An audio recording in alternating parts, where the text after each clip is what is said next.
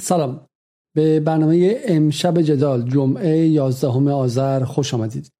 حدود دو ماه پیش با پریسا نصرآبادی برنامه داشتیم درباره اپریشن ایران 2022 یا اینکه عملیات ایران 2022 عملیاتی که در آن برنامه با اسناد فراوان نشان دادیم چگونه بیش از هر جایی به سازمان جاسوسی موساد و کشور اسرائیل متصل است. نشان دادیم که چگونه جنگ ترکیبی یا هیبریدی اخیر که های مختلف رسانه‌ای روانی مالی اقتصادی سیاسی و همینطور نظامی و منطقه‌ای رو با همدیگه به شکل یک بافتنی میبافه و با همدیگه ترکیب می‌کنه و کنار هم می‌گذاره تا حد زیادی از اتاق عملیات فکری اسرائیل بیرون اومده. حالا بعد از دو ماه به این قصه و به این روایت سری دوباره می‌زنیم و با اطلاعاتی که در این دو ماه داشتیم تاکتیک ها و استراتژی هایی که اسرائیل برای این جنگ استفاده کرده رو باز می‌کنیم یک بار دیگه با پریسا نصرآبادی هستیم و امشب نگاه می‌کنیم که اسرائیل چگونه با چه بازوهایی این کار رو انجام داده. سلام خانم نصرآبادی و به برنامه امشب خوش آمدید. سلام آقای علیزاده سلام به شما و همه دوستان و عزیزانی که الان دارن این برنامه رو می‌بینن یا میشنون یا احیانا بعدا مراجعه می‌کنن و گوش می‌کنن و می‌بینن برنامه رو.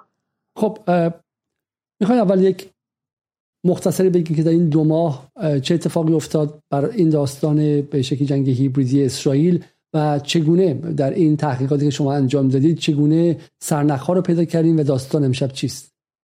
خب ما تو برنامه قبلی که در مورد این عملیات ایران 2022 تقریبا شاید حدود دو سه هفته بود بعد از شروع اعتراضات در ایران صحبت کردیم در این مورد که به نظر میاد دیگه فضای اعتراضات متفاوت شده. یعنی ما از اون وضعیتی که در اون اعتراضات داره به یه شکل حالا ارگانیکی یا تقریبا ارگانیکی اتفاق میفته و معترضان صرفا بر اساس اون عواطف خودشون بر اساس اون نارضایتی که دارن دارن اعتراض خودشون رو بروز میدن عبور کردیم. یعنی اینکه فاز اعتراضات تغییر کرده. ما در اون لحظه داشتیم در مورد این تغییر فاز صحبت می‌کردیم و در مورد اینکه این اعتراضات یا در واقع میشه گفت این آشوبی که الان دو ماه و اندی هم ازش گذشته تنها بازیگرانش اون معترضانی نیستند که به صرف حقوق مدنی سیاسی اجتماعی خودشون یک سری اعتراضات یا مطالباتی دارن به حق یا نابحق به هر صورت.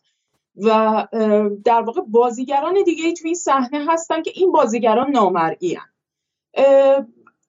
اون،, اون موقع در واقع اومدیم در مورد این صحبت کردیم که یک بازیگر اصلی در پشت صحنه این تحولات هست و اون هم رژیم صهیونیستی و اتاقهای در واقع امنیتی اطلاعاتی هستش که از سازمان موساد و دیگر سازمانهای امنیتی اسرائیل داره تغذیه میشه و همینطور یک سری بازیگران دیگری هم هستن که گرچه نسبت به اسرائیل موقعیت فرعی تری دارن ولی که به هر حال دارن در این اتاق عملیات مشترک در کنار اسرائیل بازیگری می‌کنن. ببینید زمانی که این هشتگ وارد فضای مجازی شد و توسط کاربران عادی مردمی که تا قبل از این اعتراضات شاید هیچ کدومشون حتی در این شکل از اعتراضات مجازی حتی حضور فعالی هم نداشتن داشت مورد استفاده قرار می گرفت همین هشتگ در واقع عملیات ایران یا آپ ایران 2022 بود که این در واقع خودش نشون می‌داد که یه عملیاتی در جهت یعنی مشخص شد که اصلا یه عملیاتی در پشت صحنه طراحی شده برای اینکه حالا به این اعتراضات جهت بده یا اینکه در واقع بتونه رویکردهای معینی رو در این اعتراضات برجسته بکنه. بنابراین خودش یک نشانه بود. ولی خب این اصلا به چشم بسیاری از کاربران خشمگین اون روزها تو فضای مجازی نمی اومد و یا شاید خیلی هاشون حتی ما رو به تئوری توطعه و اینکه همیشه شما دست دشمن رو پشت سر هر اعتراضی می‌بینید متهم می‌کردن. ولی متاسفانه هرچی که زمان گذشت و ما اومدیم جلوتر و همینطور برگشتیم حتی به یه کمی به عقبتر هم نگاه کردیم. یعنی قبل از این اعتراضات متوجه شدیم که نه این اتاق عملیات از مدتها قبل طراحی شده بوده و اینکه حالا جرقه این اعتراضات با مرگ محسا امینی که قلب همه ایرانیان رو هم به درد آورد در واقع مشتعل شده و این جرقه تبدیل به یک آتشی شده اینه که ممکن بود یک اتفاق دیگری بیفته. یعنی در مجموعه های اجتماعی که امکان داره که فعال بشن خب این احتمال وجود داشت که یک اتفاق دیگری در یک نقطه دیگری از ایران بتونه این جرقه رو بزنه و این آتش رو مشتعل بکنه. ولی خب متاسفانه این اتفاق با مرگ محسا امینی افتاد ولی کن اتفاقی بود که با توجه به ویژگی هایی که داشت یعنی این حادثه این واقعه مجموعی از گسل ها رو به نوعی میشه گفت در تقاطع چندین گسل قرار داشت و از این جهت مورد متاسفانه خوبی بود برای اینکه این اتاق عملیات با تمام قوا فعال بشه. حالا چون به شکلی بالای اصطلاح جنگ هیبریدی هم که ما اصلا برنامه استفاده کردیم و غیره الان تو ایران مدار بالا داره زیاده اصد مصرف میشه و این رابطه حالا با اسرائیل غیره هم چون داره زیاد مصرف میشه. من فکر که امشب خوب باشه که بریم روی مستندات و نشون بدیم که اینها فقط شعارهای به تو خالی نیستش و دشمن دشمن کردن نیستش و واسه کردنشون به دشمن نیست. حالا من یک به سوال دیگه هم دارم که الان شاید در امتداد برنامه مطرح کنم. ولی خب چون هم در اون برنامه شما معتقد بودیم و همچنان هم به رقم گذشته دو ماه معتقدید که اسرائیل بازیگر مهمتری در این قضیه تا مثلا اتحادیه اروپا که داره نقش آفرینی می‌کنه. مکرون بازیگر خیلی مهمی محسوب میشه از نظر اگه ما اخبار رو نگاه کنیم فقط. انگلیس همینطور انگلیس تمام قد ایستاده آمریکا همینطور. ولی شما معتقدید که یا سعودی برای تلویزیون سعودی را اینترنشنال قبول دارین که مقر هماهنگی مقر ستاد مشترک این عملیات ایران 2022 ولی شما همچنان میگید که اسرائیل اسرائیل اسرائیل. و حتی اگه می‌خوام باز خونم حتی اون بیانیه مشترک اطلاعات سپاه و وزارت اطلاعات هم به شکلی کل قضیه به آمریکا منتسب می‌کرد. بدون خود سر این قضیه چند دقیقه صحبت کنیم. چرا فکر می‌کنین که اسرائیل مهمتر از آمریکا مهمتر از اتحادیه اروپا مهمتر از انگلیس و سعودی و بقیه است.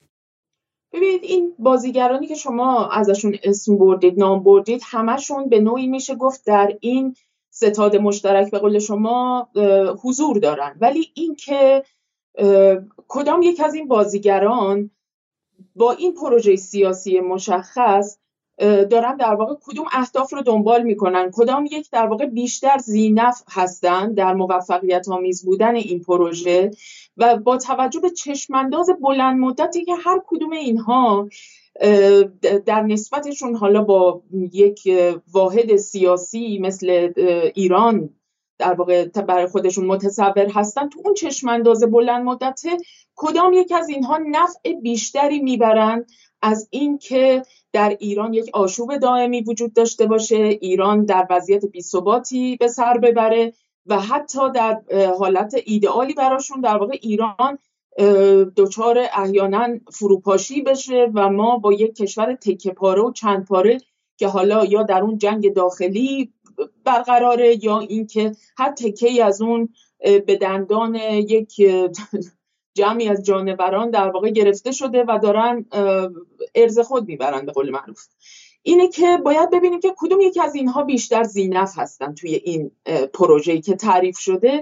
و بر این اساس من میگم که اسرائیل در بین مجموعه بازیگران موجود از همه بیشتر زینف در یک چشمانداز بلند مدتتر موجودیت ایرانی که به این شکل یک پارچه است قدرتمنده به لحاظ نظامی بسیار توانمنده و از لحاظ امنیتی در بلوک امنیتی مطلوب غرب نگنجیده و نمیگنجه برای اسرائیل بسیار خطرناکه و یک جور خطر ماهوی و خطر به نوعی هستی شناختی به حساب میاد.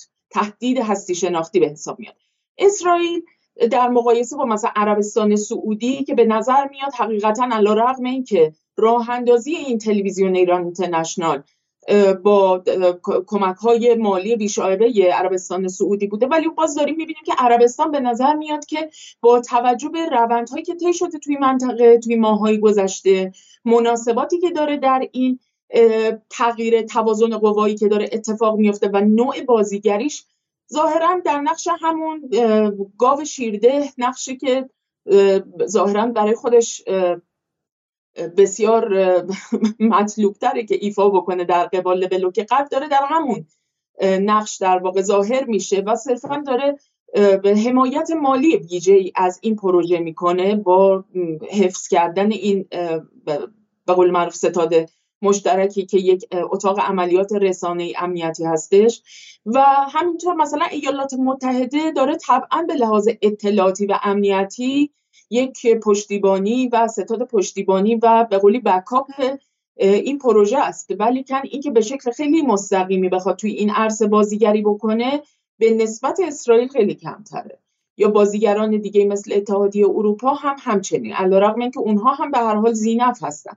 اما به نظر میاد که در واقع این اسرائیل که داره این صحنه رو یعنی تدوین این استراتژی و تعریف چشمانداز برای این پروژه سیاسی بر عهده تل من می‌خوام یه خورده سریعتر بپرسم. این بیانیه منتصب بیانیه که برای اولین بار دو نهاد امنیتی ایران همزمان منتشر کردن پس چرا اول آمریکا رو مقصر می‌دونه و اسرائیل رو امر ثانویه می‌دونه؟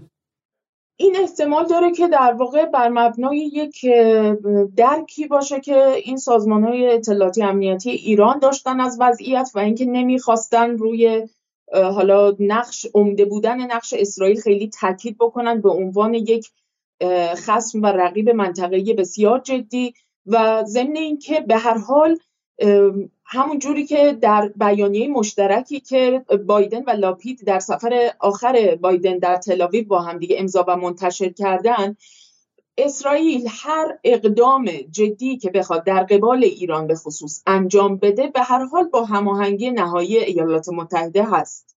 و ما نمی‌تونیم منکر این قضیه باشیم که تنگ بودن و در هم تنیدگی مناسبات امنیتی اطلاعاتی نظامی اسرائیل و تلاویو یک امر انکارناپذیر و خیلی جدیه. از این نظر به هر حال آمریکا با توجه به اینکه همچنان علیرغم اینکه افت قابل توجهی در قوای خودش به عنوان یک امپراتور بلا منازه در سی سال گذشته داشته علیرغم که همچنان به هر حال نیروی قدرتمندی دولت تعیین کننده و قدرتمندیه. ولی که به نظر میاد که الان توی این شرایط فکر نمی کنم که در واقع اونقدر که برای اسرائیل این قضیه می‌تونسته حیاتی باشه برای آمریکا حیاتی بوده باشه. بسیار خب حالا بخوام بازم کنیم با اون آخرین چیز اینه که منازعات داخل آمریکا هم یه مقدار زیاده. یعنی واقع بلوک های قدرت در آمریکا هم نمی‌دونن که با غرب آسیا چه می‌خوان بکنن همونطور که اولویت این که اول به جبهه شرق آسیا حمله کنن و نزار رو با چین افزایش بدن و تنش رو با اون افزایش بدن یا نزار رو با روسیه افزایش بدن هم باقی به عبارتی برای بالا خیلی خلاصه بخوایم و ساده سازانه بخوایم بگیم سه جبهه اصلی مقابل امپراتوری آمریکا و امپراتوری غرب به رهبری آمریکا هستش. جبهه غرب آسیا یا همون در واقع خاورمیانه استعماری ها جبهه شرق آسیا یا در واقع چین و جبهه شرق اروپا یا همون در واقع روسیه که در حال حاضر activate شده و مرحله نظامی و جنگی رسیده. جبهه غرب آسیا قرار بود که pacify شه و به شکلی نظامی زدایی و امنیتی زدایی شه که دست و بال به شکلی نیروی نظامی آمریکا باز شه برای جاهای دیگه و الان دعواس اونجا که آیا ما می‌خوایم اینجا رو دوباره activate کنیم فعال سازی کنیم یا نه و بخشی از واقع نیروی حاکم در آمریکا که به حالا به لابی اسرائیل هم خیلی نزدیکه و نزدیکی بیشتر داره. دوست داره که اینجا رو جنگی کنه. دوست داره که اینجا رو دوباره برگردونیم به فضای نظامی و اینها نزاهای درون به شکل بلوک امپراتوری هستش و بلوک امپریالیستی خود آمریکا هستش و برای همین حالا میشه گفت بله بخشی از آمریکا دنبال این قضیه هستش. بخشی از آمریکا پشت این قضیه هست. این حالا دولت حاکم بایدن هم اولویتش این اپریشن ایران 2022 یا عملیات ایران 2022 باشه یا نه رو ما چه بسا نمی‌دونیم. خب حالا بریم سر بحث بحث خودمون امشب و یه مقدار با اسناد. وقت چندانی هم نیستش. از خب مخاطبان عذرخواهی می‌کنم که به رغم همه وعده هایی که دادیم یک بار دیگه با حدود یک ساعت تاخیر برنامه رو شروع کردیم. من سعیمانه از شما عذرخواهی می‌کنم. بریم که بحث رو شروع کنیم. از خود شروع می‌کنیم؟ و اسناد ما برای اینکه اسرائیل رو به شکلی صحنه گردان اینجا بدونیم چی خانم نصرآبادی؟ خب ببینید در کنار اسرائیل یکی از اون بازیگرانی که نقش قابل توجهی به نظر میاد در این اعتراضات داشتن سازمان مجاهدین خلق بوده که به نظر میاد که به عنوان یک واحد عملیاتی و میدانی برای اینکه بتونه موثر باشه در این آشوب ها و در این اعتراضاتی که وجود داشته نقش خیلی مؤثر و ویژه‌ای داشته و برای این قضیه هم دلایل مختلفی وجود داره که بهش اشاره می‌کنیم ببینید ما در مورد این مسئله بارها صحبت کردیم که این اعتراضات از یک نقطه‌ای به بعد دیگه وارد یک فازی شدن که ما بهش میگیم استمرار اجباری آشوب. یعنی اینکه باید باید در واقع تمام تلاششون رو می‌کردن برای اینکه به هر ضرب و زوری که شده این اخبار اعتراضات داغ بمونه و مورد توجه مخاطبان قرار بگیره به شکل مستمر. اینها با تولید اخبار دروغین اخبار مقشوش یعنی آمیزه ای از اخباری که هم بخشش واقعیت بود ولی کن بخشش دروغ بود. و همینطور با ایجاد انواع ناامنی و فضای وحشت و به نوعی اون به گروگان گرفتن امنیت روانی شهروندان سعی کردن که این اعتراضات رو به هر شکل ادامه بدن. ما شاهد متاسفانه عملیات ترور بودیم و اون چیزی که حالا ازش به عنوان کشت سازی یاد میشه یعنی اینکه شهروندانی در این بین در این اعتراضات کشته شدن که حکومت می‌گفت به حال کار ما نبوده. ما اصلا مثلا از گلوله جنگی در این نقطه استفاده نکرده بودیم. ولی کن به هر حال این شهروندان کشته شده بودن و فضای رسانه غالب هم به گونه ای بود که به هیچ عنوان زیر بار این قضیه نمی‌رفت که این کار دولت نبوده باشه. و از این نظر این اتفاق بسیار دردناکی بود و گستره خشونت رو ما شاهد این قضیه بودیم که به نحو به نوعی شگفتانگیز این خشونت ها گسترده شده بود. یعنی اینکه این اتفاقاتی داشت میفته اولا به تعداد بسیار زیادی از کسانی که جز نیروهای نظامی و انتظامی کشور بودند اینها از بین رفتن در طی این اعتراضات. رفتارهای عجیب و غریب خشونت رو ما از کسانی که به نوعی به نظر می‌رسید شهروندان عادی باشن هم داشتیم شاهد بودیم. از سمت این رسانه ها و این اتاق های عملیاتی انواع آموزش های رفتارهای خشونت آمیز و برخورد با نیروهای نظامی و انتظامی رو شاهد بودیم. و همینطور شاهد این قضیه بودیم که سعی می‌شد که بر حکومت و افکار عمومی با کمک چه نیروهای سیاسی که به نوعی حتی خودشون بخشی از حکومت بودن در سالهای گذشته مثل نیروهای اصلاح طلب و کسانی که نزدیک به اینها بودن. و همینطور با استفاده از بازوهایی که بازوهای مثلا حقوق بشری هستند که به خصوص این اواخر فعال شدن سعی بوده که بر حکومت این فشار گذاشته بشه برای اینکه اینها بتونن دائما فضا رو داغ نگه دارن نشون بدن که این اعتراضات پایان نگرفته و امکان نداره که اصلا پایان پیدا بکنه. یعنی این تلقی رو در شهروندان به وجود بیارن که ما از یک نقطه ای در واقع عبور کردیم. این اعتراضات دیگه از یک خطوطی گذشتن و ما به نقطه غیرقابل بازگشت رسیدیم. در نتیجه ما نمی‌تونیم تموم بکنیم. پس باید تا تهش بریم و تهش واقعا جای بسیار ترسناکی خواهد بود. فکر می‌کنم می‌تونیم از همین سازمان مجاهدین شروع بکنیم به عنوان واحد عملیاتی و میدانی این اتاق ستاد مشترکی که در واقع در موردش صحبت کردیم که به نظرم جالب توجه خواهد بود. با چه اسنادی می‌خواین این رو شما نشون بدید؟ بریم روی در واقع توی یه سری از این توییت های ایران اینترنشنال اگر میشه نشون بدین که به شکل یک ویدیویی پشت سر هم بر اساس تاریخ اینها منظم شدند و نشون میده که ایران اینترنشنال به شکل روزانه داره در مورد یک پدیده به اسم کمیته های جوانان محلات شهرهای مختلف مدام صحبت می‌کنه. و می‌تونیم در مورد از همینجا می‌تونیم شروع بکنیم که این کمیته های خلق, خلق و قبل از کمیته ها این اولین ویدیویی که اولین ویدیویی که داریم خود کلمه مجاهدینه و به شکلی عادی سازی حضور مجاهدین در فضای سیاسی ایران دوباره و به عبارتی الان نزدیک 100 تا از توییت هایی که کلمه مجاهدین رو در ایران اینترنشنال دیدیم و ارجایی به سازمان مجاهدین خلق دیدیم رو داریم نشون میدیم که یک گروهی که تابو بودش در فضای سیاسی ایران و به شکلی بازگشتش غیر قابل تصور بود. به واسطه ایران اینترنشنال چگونه نرمالایز شد عادی سازی شد و به سپر سیاسی ایران بازگردانده شد. خب البته ما این رو به واسطه گزارش کامل و مستقیم از از کنفرانس سالانه مجاهدین حدود دو سال پیش داشتیم که خیلی هم بهش اعتراض کردن اون موقع و ایران اینترنشنال پشت اینکه ما به همه تریبون میدیم و ما صدای همه رو می‌خوایم منعکس کنیم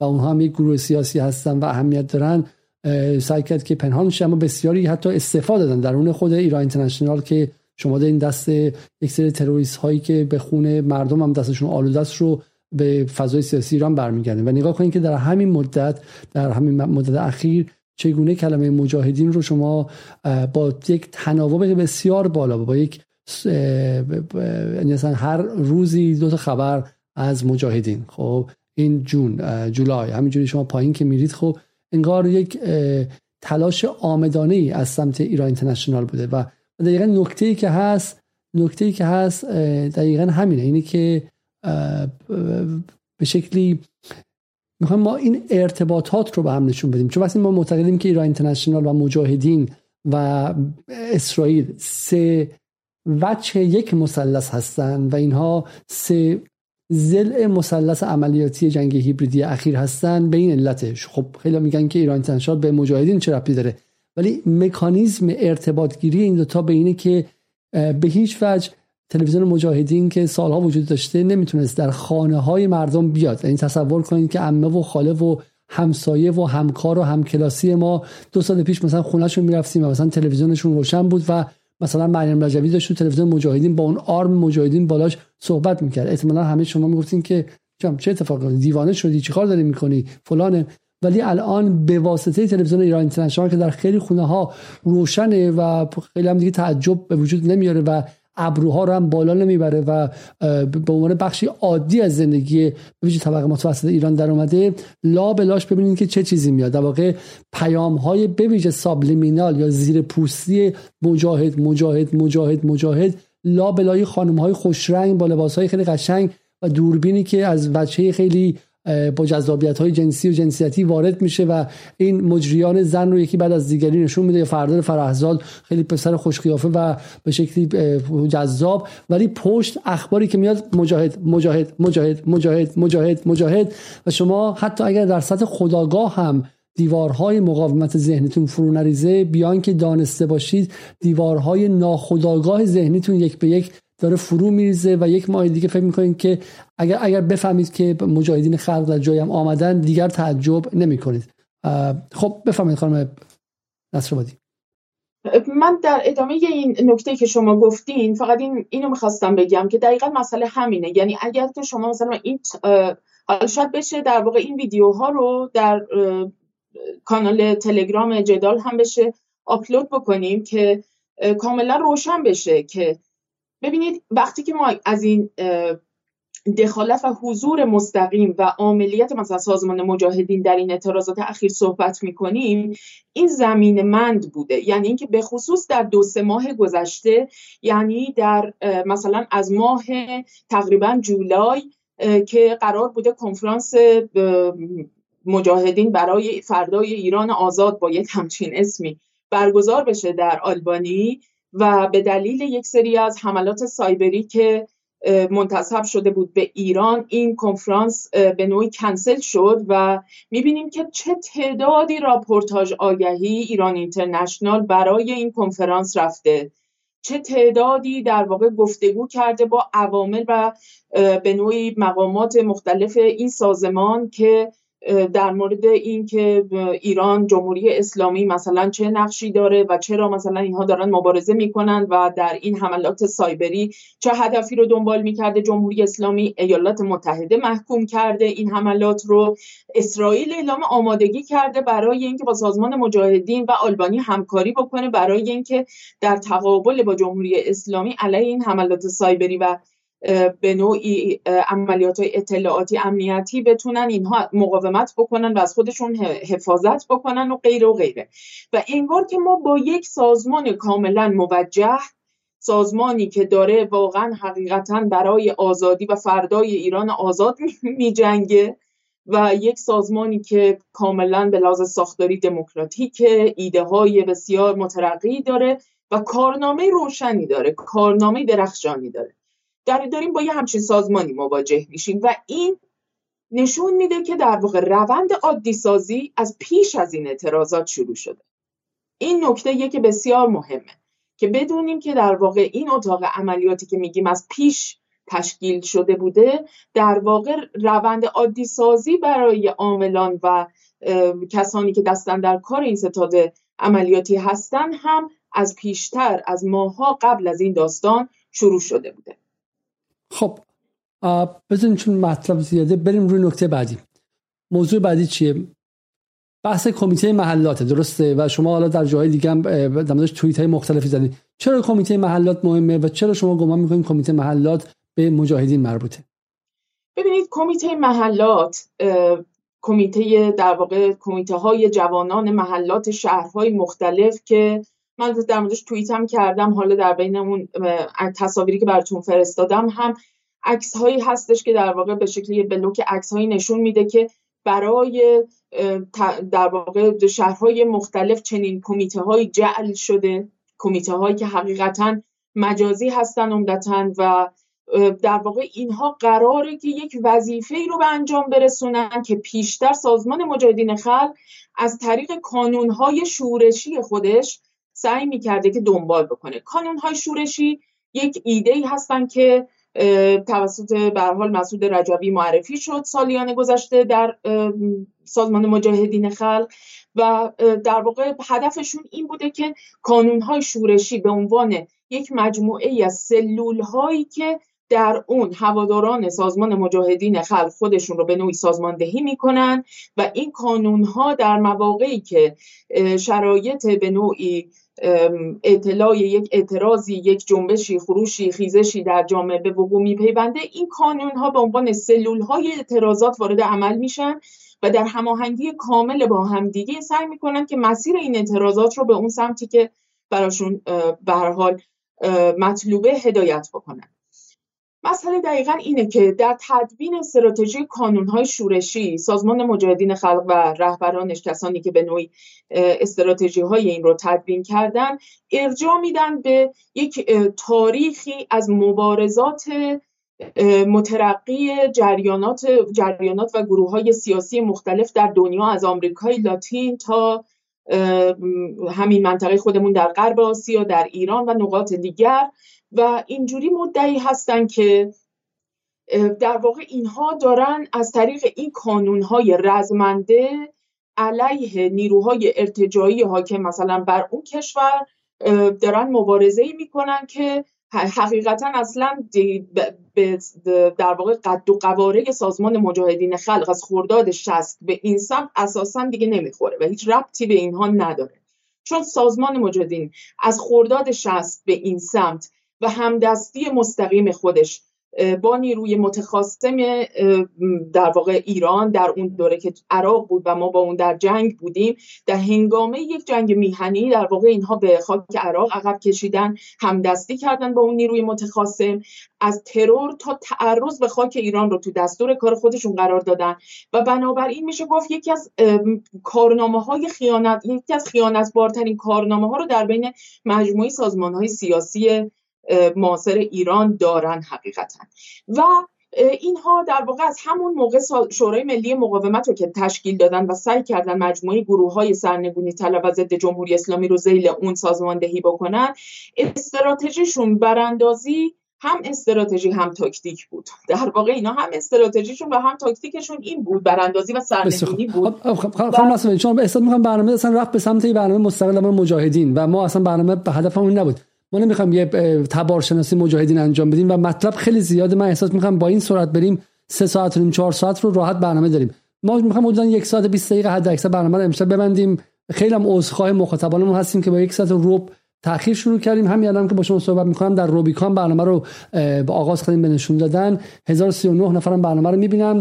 فقط هم 300 نفر برنامه رو لایک کردن. تقاضا می‌کنم برنامه رو لایک کنیم چون خیلی خیلی دیر وقت ما تبریک کنیم بذاریم خانم نصرآبادی بریم تمرکز بذاریم روی ارتباط این ستا با همدیگه و روی ارتباط ها حرف بزنیم. مخاطب ما اغلب مجاهدین رو خوب می‌شناسه و حالا برنامه دیگه ای خواهیم داشت روی روی تبارشناسی مجاهدین و به شکلی برنامه خاص درباره مجاهدین.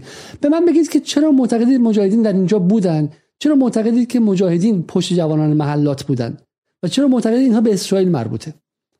ببینید سازمان مجاهدین برای اینکه بتونه نقش موثری داشته باشه در اعتراضات یا در واقع یک آشوب هایی از این دست که در دو ماه و گذشته شاهد بودیم نیاز به این داشت که اون قبه همکاریش با بیگانه و خیانت به میهن به نوعی جبران بشه.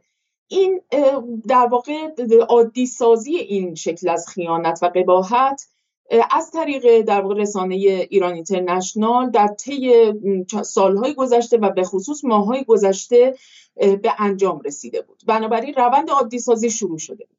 از طرف دیگه سازمان مجاهدین خلق یک ویژگی هایی داره که در بین مجموعه سازمان های سیاسی اپوزیسیون جمهوری اسلامی به نوعی میشه گفت که ویژگی های خاصی هستند سازمان مجاهدین خلق عملا میشه گفت بهشون که شبیه کنتراهای ایران هستن. یعنی شبیه کنتراها در نیکاراگوه اینها به نوعی کنتراهای ایرانی هستن.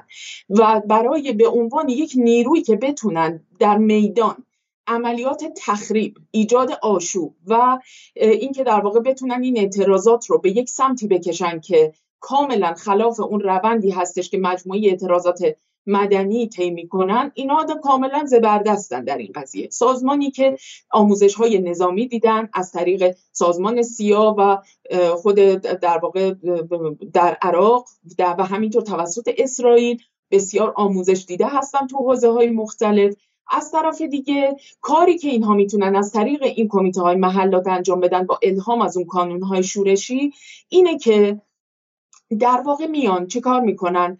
ما در این اعتراضات با توجه به اینکه سن معترضان یعنی کسانی که در خیابان بودن عمدتا بسیار پایین بوده. یعنی ما با یک رنجی از نوجوانان و شهروندان بسیار جوان مواجه بودیم.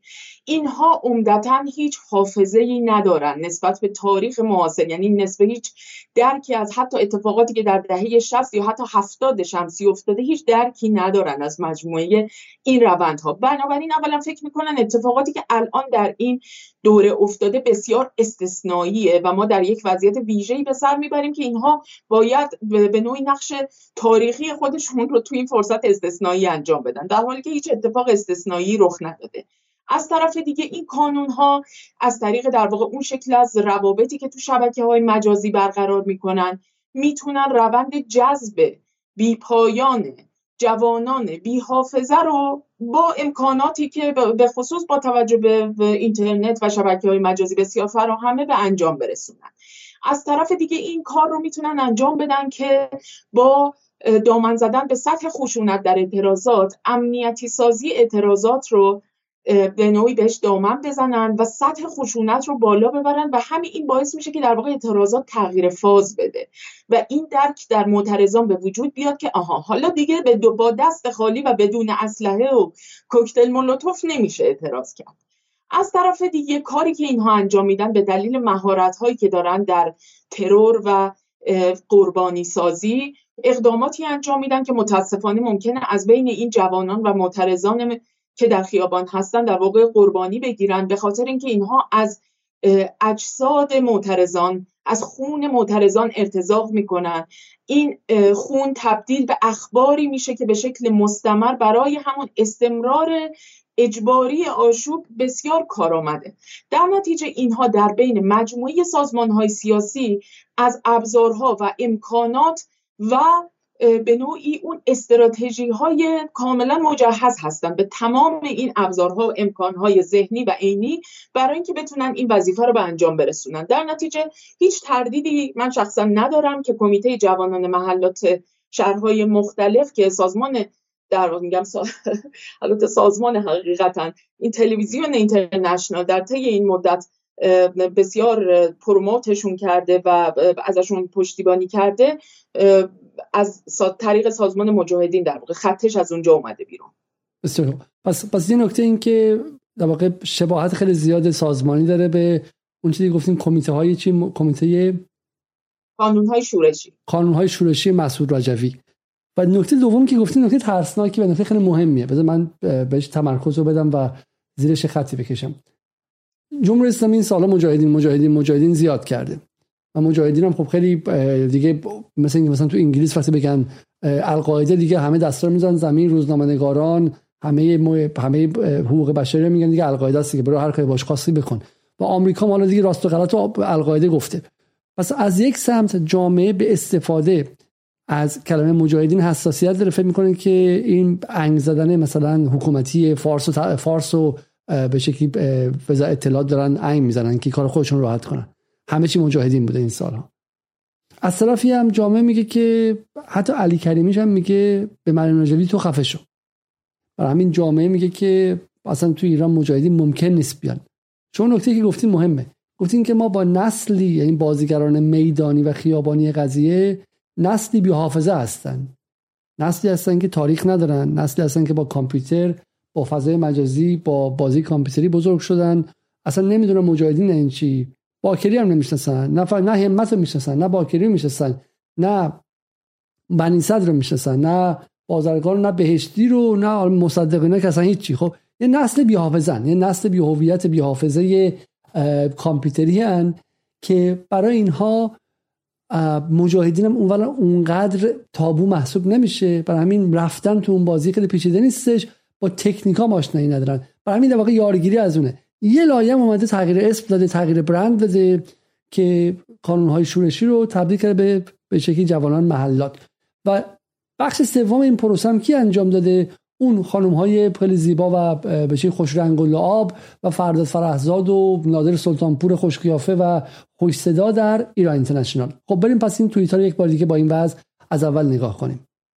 حالا ضمن اینکه دارین شما این توییتر رو در واقع نشون میدین فقط به این نکته اشاره بکنم که تمام کسانی که در طی این دو ماه اندی گذشته هر وقت که صحبت از نفوذ مثلا سازمان مجاهدین یا تاثیراتش بر این شیوه های اعتراضی و اینها صحبتش مطرح می‌شد می‌گفتن که مثلا مجاهدین برن به جهنم ما به مجاهدین چه کار داریم؟ عملا تک تکشون از همون به قولی رتوریک یا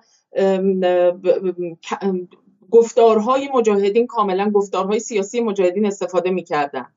تمامشون در واقع از همون شیوه هایی که مطلوب اونها بود استفاده می‌کنن سازمان مجاهدین براش مهم نیست. یعنی میگه که شما اون کاری که ما می‌خوایم انجام بده حرکت بکن به سمت اون چشم اندازی که ما مد نظرمونه چهل ساله تو هر می‌خوای به ما فش بدی فش بده. بگو گور پدر مجاهدین. ولی مهم نیست. وقتی که تو داری همون کار رو انجام میدی چه اهمیتی داره که بگی گور پدر مجاهدین یا نه؟ در شرایطی که این سازمان از لحاظ مالی از لحاظ سیاسی از لحاظ مناسبات دیپلماتیک بند و های بسیار عمیقی که داره با دولت ها و قدرت های جهانی و منطقه‌ای به قدری قدرتمنده که هر سال در کنفرانس های خودش از مقامات رسمی دولت هایی مثل کانادا، ایالات متحده، فرانسه، کشورهای مختلف رو میکشیده تو کنفرانساش. به بسیاری از اونها پول برای اینها پول پاشی می‌کرده و اینها برای چند هزار دلار مثلا می اومدن اونجا سخنرانی می‌کردن و به اینها اعتبار می‌دادن. از طرف دیگه این سازمان یک سازمان استخوانداره. شما نمی‌تونید در مورد مثلا این سازمان رو شما نمی‌تونید مثلا با این جریانات فشل فاسد سلطنت طلب مقایسه بکنید که هیچ درک یا اساسا تجربه کار تشکیلاتی ندارن. اینا از دهه چهل شمسی کار تشکیلاتی کردن از قبلترش حتی تو دهه سی تو قالب مثلا نهزت آزادی و جریانات دیگه اینها حضور داشتن. اینها درکی از کار تشکیلاتی دارن و این تبدیل به یه سنت شده درشون که اصلا هیچ کدوم از سازمان های در واقع به خصوص دست راستی مثل سلطنت و غیره اصلا کی از این قضیه ندارن در نتیجه اینها بسیار سازمان قدرتمندی علا رقم اینکه سالهای زیادی منفور بودن و علا رقم اینکه قدرت های جهانی هم با اینها بازی کردن یه روز لیست تروریستی یه روز در آوردنش. لیکن بینازمی هستن برای چی فضایی. خانم نصرالدین متاسفانه صدای شما مرتب قطع و وصل میشه و و بسیار خوب. اگه از بدیم از موضوع مجاهدین به صورت خاص باز عبور کنیم بریم روی بحث موضوع شب که جوانان محلات و ارتباط اونه. و وگرنه من میگم خیلی خیلی نگرانم بله. که بحث خیلی طولانی شه به خاطر حالا وضعیت اینترنت هم که این قضیه طولانی تر خواهد شد. خب بریم روی نکته بعدی. روی نکته بعدی که حالا اون تصاویر ما در ایران اینترنشنال دیدیم که متعلق به سعودی ها بود. و جای دیگه هم حالا ما در ایندیپندنت فارسی می‌بینیم که اونها هم چگونه اینو تبلیغ کردن. درسته؟ بله. ایندیپندنت فارسی هم که به نوعی میشه گفت خویشاوند تلویزیون اینترنشنال به حساب میاد به لحاظ اون خط سیاسی که برش حاکم هست. اونها هم در واقع می‌بینیم که به موازات ایران اینترنشنال یعنی اگر شما دو تا رسانه اصلی رو مد نظر بگیرید که روی کمیته جوانان محلات و فراخوانهایی که مثلا میدن برای به خیابان آمدن و بروز اعتراضات خیلی مانوف دادن و اونها رو در واقع تقویت کردن اینها بودن. چون ببینید شما نگاه بکنید اگر دوستان برن مثلا در توییتر به اکانت های این کمیته های جوانان محلات مثلا اصفهان و تهران و کرج و بوشهر و مشهد و نیشابور و سنندج و اهواز و جاهای مختلف برن رجوع بکنن اینها همشون زاده اکتبر 2022 هستن. و دقیقا در واقع تلویزیون اینترنشنال از همون زمانی که اینها متولد شدن در فضای مجازی یعنی در همین یک ماه گذشته. اینها رو در واقع به نوعی پروموت کرده و اینها رو به رسمیت شناخته و فراخانهای اینها رو هم به عنوان فراخانهایی که کاملا انگار از یک مرجع کاملا شناخته شده و روشنی اومدن بیرون به روش مانوف دادن و تبلیغ کردن. ببینید دوستانی که تو فضای سیاسی بودن و می‌دونن که در واقع سبک کار این اپوزیسیون چطوریه به خوبی این رو می‌دونن که زمانی که اطلاعیه ها یا فراخوان های بینام و نشان میاد بیرون اغلب سازمان های سیاسی و رسانه هاشون به هیچ وجه پای اینا نمیرن. چون هر کدومشون حدس می‌زنن که نکنه کار اون یکی باشه نکنه مثلا ما مجبور باشیم مثلا کنار اون یکی جریان قرار بگیریم و به نوعی کنترل داستان از در دستشون نباشه از دستشون خارج بشه. زمانی که شما می‌بینید این کمیته های بینام و نشان به این شکل دارن از طریق رسانه که ستاد عملیات این عملیات بوده در واقع داره به این شکل تبلیغ میشه کاملا ما با این مسئله مواجه هستیم که یک هماهنگی در پشت صحنه وجود داره که کاملا نامرئیه. و متاسفانه می‌بینیم که حتی در بین مثلا من متاسفانه دیدم که بعضی از بازیگران سینمای ایران که نمی‌دونم حالا هنوزم تو ایران هستن یا نه حتی اینها هم دارن فراخوانهای اینها رو پوشش میدن. و مثلا الان برای این فراخوان پیش رو که 14 15 و 16 آذر هست دارن فراخوان میدن و دعوت می‌کنن مردم رو که به خیابان ها بیان. و در استوری های مثلا اینستاگرامشون و این طرف و اون طرف دارن اینها رو پوشش میدن. و این خیلی چیز عجیبیه. خب پس به عبارتی سازمان مجاهدین خلق میاد همون به شکلی هسته های قیامش رو اون کانون های قیامش رو ریبرند می‌کنه و اون رو تبدیل می‌کنه به به شکلی جوانان محلات کانون های جوانان محلات. اینترنشنال و ایندیپندنت دو رسانه ای که رسما با پول سعودی اداره میشن میان اینها رو 24 ساله تبلیغ می‌کنن. و بهشون مشروعیت میدن لا بلای اخبار دیگه. و بعد اینها از دل اینستاگرام سلبریتی های ایران میان بیرون. به عبارتی ما در عرض هفتاد روز با وضعیتی روبرو هستیم که سلبریتی سینمای ایران که ممکنه که با اوج کار کنه با سازمان تبلیغات اسلامی کار کنه با وزارت ارشاد کار کنه. داره پول در میاره تو ایران. نه کم پول زیاد در میاره. نوید محمدی نوید محمدزاده یه تبلیغ 12 میلیارد تومن بود سال گذشته برای صنعیچ فکر کنم و غیره.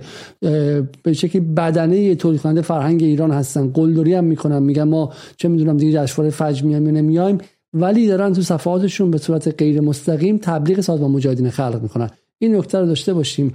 به عبارت سازمان مجاهدین خلق به کمک این هزینه که بن سلمان براشون کرده در ایران اینترنشنال ایندیپندنت و بدنه رسانه‌ای کموفلاژ کرده یا استتار کرده. خودش رو و به به شکل استتار شده وارد منزل تک تک ایرانی ها شده.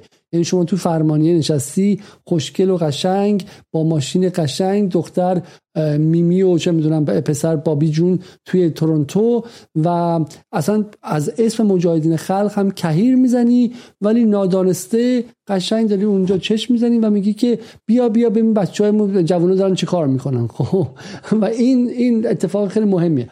و نکته بعدی هم که شما گفتین این که در نهایت بازیگران اصلی اینان چون درسته که پیرن و چه می‌دونم بالا شاید خوش نام نباشن تو جامعه ایران ولی ولی مبارز بودن اینا. چهل سالی که از اردوگاه به اردوگاه دیگه رفتن. چه کار داره به پهلوی که چه می‌دونم خبرش اینه که سگش لیسش زده و خودش چه می‌دونم از این کازینو به اون کازینو میره و چه می‌دونم اهل ایش و نوشه نه اهل اهل بزمه نه اهل رزم. درسته و در نهایت بازیگران اصلی هم این بودن و اینا بودن که خبر و جنازه تولید کردن در هفتاد روز گذشته.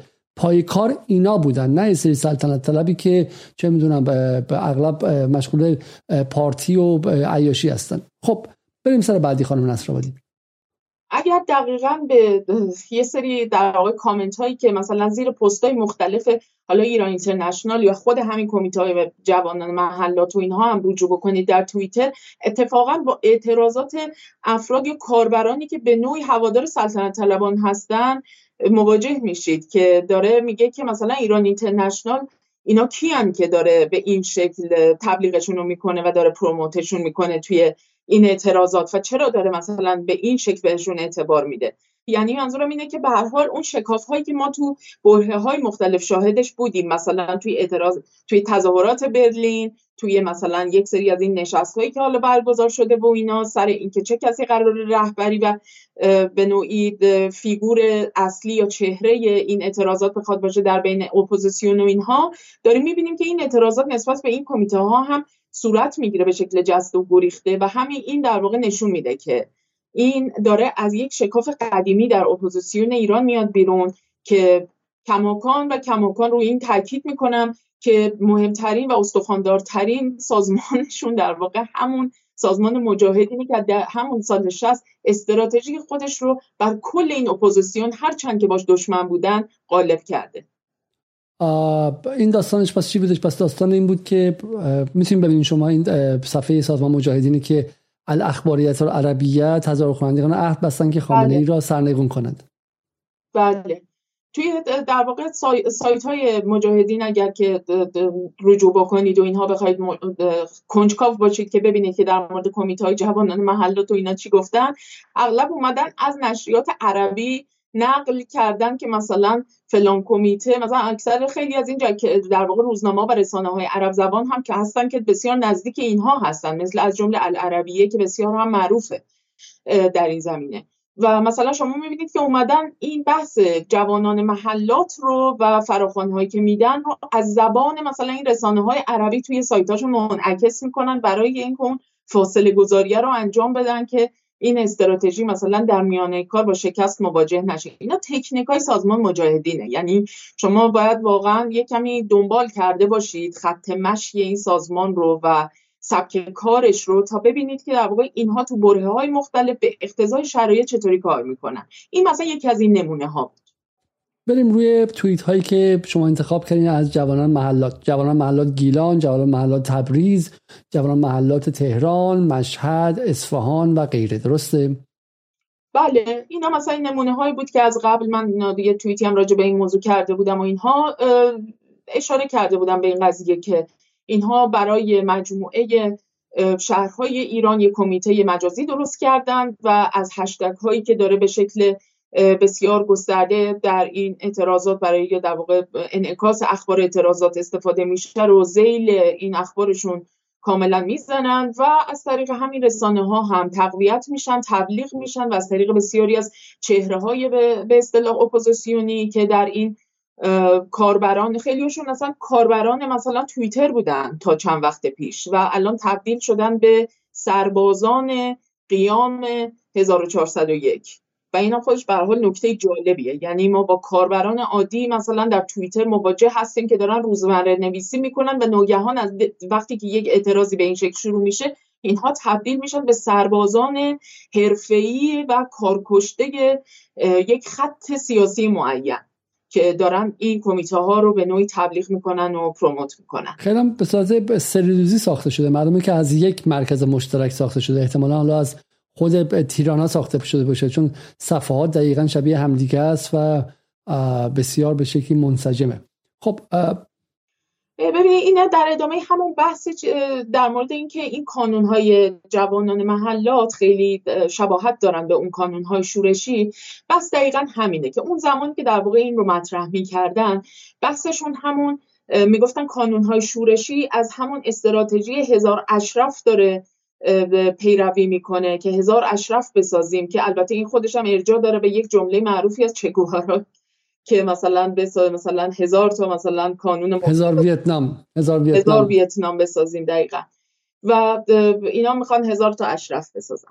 و در واقع صحبت کرده بودن در مورد این قضیه و گفته بودن که چهره مختلف در واقع مقامات این سازمان که این کانون های شورشی قراره به عنوان جرقه و آتش زنه قیام ها وارد کار بشن. دقیقا همون کاری که دارن می‌کنن.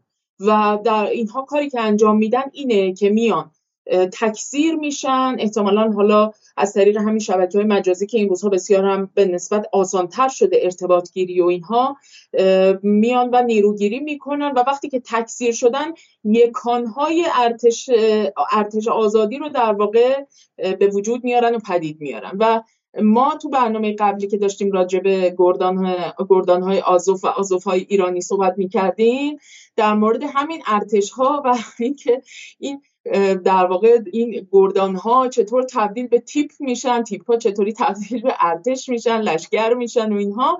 یه کمی صحبت کردیم دیگه. یعنی اون گردان های آزوف هم قبلش تقریبا یه همچین کانون های شورشی در اوکراین بودن. کانون های شورشی فاشیستی که کم کم به همدیگه پیوستن و کارویجیشون تغییر کرد به مرور زمان و تبدیل شدن به گردان های آزوف و گردان هم کم کم اومد و در گارد ملی و ارتش اوکراین ادغام شد. مستحیل شد. و اینها هم چنین چشماندازی رو دارن تصویر می‌کنن. این متنی که انتخاب کردین از کجاست؟ آیا خود مجاهدین در واقع نوشتن و خودشون پذیرفتن؟ یعنی خودشون رسما گفتن کانونهای شورشی از پشتیبانی قوی سیاسی و تشکیلاتی سازمان مجاهدین برخوردارن. درسته؟ بله بله بله. ببینید شما اگه مثلا برید در یوتیوب بزنید کانون شورشی چون می‌دونید که اینها برای خودشون عدد گذاری می‌کنن. کانون شورشی 427 مثلا. کانون شورشی 754 بعد مثلا می‌بینید که در یک سری نقاطی که هیچ کس نیست هیچ جنبنده ای وجود نداره و اینا مثلا سر یه قله کوهی سه نفر وایستادن صورتاشون رو پوشوندن و مثلا یه دونه پارچه نوشتی دستشون گرفتن که مثلا درود بر رجوی یا مثلا یه دونه مثلا پرچمی مثلا با آرم سازمان مجاهدین دستشون گرفتن و اینا از سالهای قبل دارن این کارا رو می‌کنن. یعنی بخشی از اون کار تبلیغاتی و در واقع فعالیت های ترویجیشونه که انجام می‌دادن. ولی خب حالا الان دیگه در واقع اسم و تغییر دادن. بردن قضیه رو تو محلات. چون به حال سازمان دهی هم سطوح مختلف داره دیگه. الان با توجه به این شکل اعتراضات و نوع کسانی که تو این اعتراضات فعالیت بیشتری دارن یعنی جوانان باید در واقع شکل سازماندهی هم تغییر بکنه. بسیاری خب بریم سراغ مهدی برایی از مسئولان سازمان مجاهدین خلق که در مصاحبه گفته که های شورشی یا همان هزار اشرف در واقع ادامه ارزش آزادی بخش است همان مش و همان مسیر است. در هر شهر کارخانه محله دانشگاه مدرسه وجود دارند. اینها همان مسیر هزار اشرف و مسیر ارتش آزادی بخش رو تعیین می‌کنن و غیره که شما گفتید نقشش هم نقش آنزیم است و نقش جرقه و در رابطه با قیام آتش زن است. الان که جامعه ایران جامعه ملتهبی است و در حال قیام و شورش علیه رژیم ایران هم هست. خب بیام سر اینجا اطلاع شماره 22 جوانان محلات تهران. کاری خواهیم کرد کارستان. 14 هم 15 و 16 آذر سگانه همبستگی و اتحاد. این فراخانی که در واقع اینها دادن و تبلیغ کردنش هم دیگه اون وقت صرفا محدود به مثلا اون رسانه هایی که ازش اسم بردیم مثل اینترنشنال و اینها نیستش. و همونجوری که گفتم متاسفانه از سمت حتی بسیاری از کسانی که در ایران حالا مثلا هنرمندن بازیگرن یا مثلا نقش این چنینی دارن هم داره تبلیغ میشه به شکلی. و همینطور از طریق یک سری از چهره های نوپدید اپوزیسیون مثلا مثل حامد اسماعیلیون که گفته من هم میپیوندم و در این اعتراضات شرکت می‌کنم و اینها در واقع از طریق اونها هم داره به نوعی تقویت میشه و براش تبلیغ میشه. ولی کن به نظر می‌رسه که سطح کار این جوانان محلات هم تا یه حد زیادی تغییر کرد. یعنی اگه شما به اون هولوگرام و اینا نگاه بکنید مثلا می‌بینید که احتمالا دیگه الان یک شکلی از پیوستگی و اینها رو اینا در کارشون دارن به وجود میارن یک کمی دارن گسترشش میدن. چه بسا که متاسفانه یه جذبی هم در واقع از بدنه معترضان و اینها تا یه حدی دست کم تو فضای مجازی صورت داده باشن و واقعا جای خیلی ناراحتی داره اگر که چنین اتفاقاتی افتاده باشه به خاطر اینکه ما می‌دونیم زمانی که برچسب همکاری با این سازمان بدنام بخوره به هر حال دستگاه امنیتی اطلاعاتی ایران هم مسامحه نداره شوخی نداره. یعنی برخوردها بسیار سطحش تغییر می‌کنه و متاسفانه این بچه ها احتمال داره که بخششون برای قربانی این تحرکات بشن. پس به عبارتی ما الان با بچه های دانشگاه شریف چون مثلا ما دو سال پیش داستان دستگیری دو تا بچه های شریف داشتیم که گفته شد مثلا چه می‌دونم برای به وصل بودن به همین گروه های به شکل مجاهدین و همه ما تعجب کردیم و غیره. و خیلی می‌گفتن اصلا مجاهدین شریف دانشگاه شریف المپیادی به هم چه ربطی دارن؟ ولی حرف شما حرف مهمیه و من واقعا توصیه می‌کنم که به شکلی برنامه‌ای بذارن در دانشگاه ها و این رو برای بچهای دانشجو توضیح بدن. چون اینا همین که میگید نسل جدید بی حافظه و بی تاریخن و حالا نظام سیاسی موجود در تهران هم کم کم تقصیر نیست در این بیحافظگی و در عدم روایت تاریخ به صریح صحیح و بی تاریخ نگه داشتن اینها. یه دونه سریال درست ما درباره یه تاریخمون سال سی ما نداریم. در 28 مرداد هنوز یه فیلم درست ساخته نشده تو این کشور که عادلانه و منصفانه باشه و غیره. و به عبارتی من توصیه می‌کنم که واقعا این حرفای خانم نصرآبادی رو ببرید و در دانشگاه در شریف در پلیتکنیک در دانشگاه تهران نشون بدین چون دانشجویان دارن نادانسته درون ساختار استراتژی و زمین مجاهدین خلق و مریم رجوی بازی می‌کنن. بدون رو دربایستی من مطمئنم که حالا هر چقدر که گسست تاریخی شدید باشه ولی اگر بدونن که این رشته چگونه ساخته شده حداقل تعمل می‌کنن. و واقعا خطر قضیه اینه که نیروی امنیتی شروع کنه برخورد خیلی شدید امنیتی با اینها بدون اینکه ما حتی به اینها اطلاعات داده باشیم که برادر من خواهر من زن زندگی آزادی و به شکلی جنبش هدونیستی و جنبش 1968 بدن من مال خودم با هر کسی می‌خوام میخوابم و غیره. یک موضوع حالا ممکنه که در ایران خوششون بیاد نه یاد اسلامگره ها بگن که همینم پایان تا یه موضوعه ولی بازی تو زمین مریم رجوی یه موضوع دیگه است. تو می‌خواستی چه می‌دونم اتاق خواب تو آزاد کنی ولی از اشرف سر در آوردی و این دوتا با هم دیگه خیلی فاصله زیاد داره. برای همین نادانسته داری جایی میری که جایی میری که اصلا متفاوته. و واقعا من فکر می‌کنم که این چیزمان قضیه که چگونه از اشرف تا شریف به همدیگه وصل میشن این اتفاق مهمیه. از اشرف به شریف بدون اینکه بچه های شریف بدونن که چگونه ذهنشون ساخته شده چگونه در زمین اینها بازی کردن چگونه بیانیه که دستشون اومده مستقیم از اون سمت اومده و غیره. آقای شریفی زارچی داره آزادی خواهی می‌کنه. کاری نداره که یه سری لایک خرجش می‌کنن. یه استاد دانشگاهی که سواد سیاسیش احتمالا چندان زیاد نیست. سواد تاریخیش چندان زیاد نیست. یک آدم جوگیری که با یه سری لایک ربات و غیر واقعی هلش میدن جلو.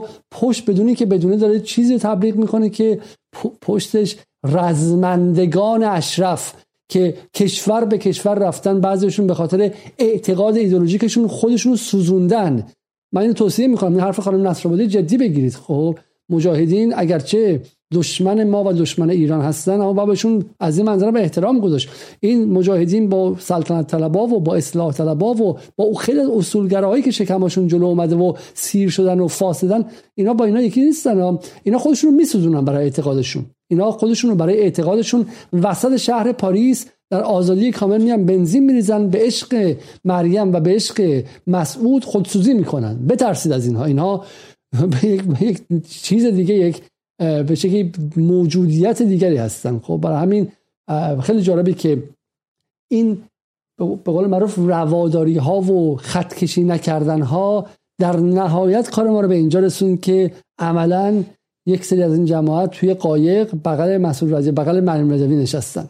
یعنی از سال از دهه هفتاد که به تدریج خطکشی کردن و مرزبندی رو جدا کردن و به اسم لیبرال بودن همه رو با هم که قایق کردن الان دقیقا توی قایق نشستن همکشتی با رزمندگان تیرانا. خب بریم سر بیانیه بعدی. بیانیه مشترک شماره یک جوانان محلات شهرهای تبریز اصفهان مشهد زنجان گرگان و بابل. کلامی با ایرانیان خارج کشور. این البته قدیمیه. من فکر کنم اینو حالا اشتباه گذاشتم و اینا. ولی کن از یه جهتی حالا شاید جالب باشه که اگر بعدا دوستان خواستن برن یه نگاهی بهش بکنن. ببینیم ما وقتی در مورد ترمینولوژی یعنی ادبیات این بیانیه ها و اینا صحبت می‌کنیم و میگیم که کسانی که به هر حال باید یه کمی مطالعه کرده باشن توی مثلا ادبیات این سازمان و بدونن که این کلمات این رتوریک این شکل از جمله بندی ها این شعارهایی که داره میاد بیرون یه سریاش در واقع داره از کجا نشأت می‌گیره و مشابهت ها رو چطوری میشه فهمید و اینها. و اینکه مثلا در مورد اخراج سفرای ایران مثلا میان توی بیانیهشون مثلا جوانان محلات شیراز و مثلا نیشابور چرا باید در مورد مثلا اخراج مثلا این هشتگی که سازمان مجاهدین درست کرده توی توییتر که مثلا از سفرای ایرانی رو مثلا اخراج کنید این هشتگ رو سازمان مجاهدین درست کرده. و این رو مثلا چرا اینا باید بیان؟ مثلا جوانان نیشابور و گرگان و نمی‌دونم بابل این رو بذارن توی بیانیهشون. متوجه هستین؟ یعنی انقدر این کدا ریزه و انقدر کوچیکه بعضن که خب طبیعتا هم وقتی که کسی همجوری بخونه بیانیه رو به نظرش خب یه بیانیه اعتراضی رو داره دعوت می‌کنه برای یک سری مثلا فراخان میده برای اعتراض. ولی کم به این سادگی نیست. یعنی تک تک این بیانیه ها واقعا هر کلمش باید در موردش یه ذره بیشتر تعمل کرد.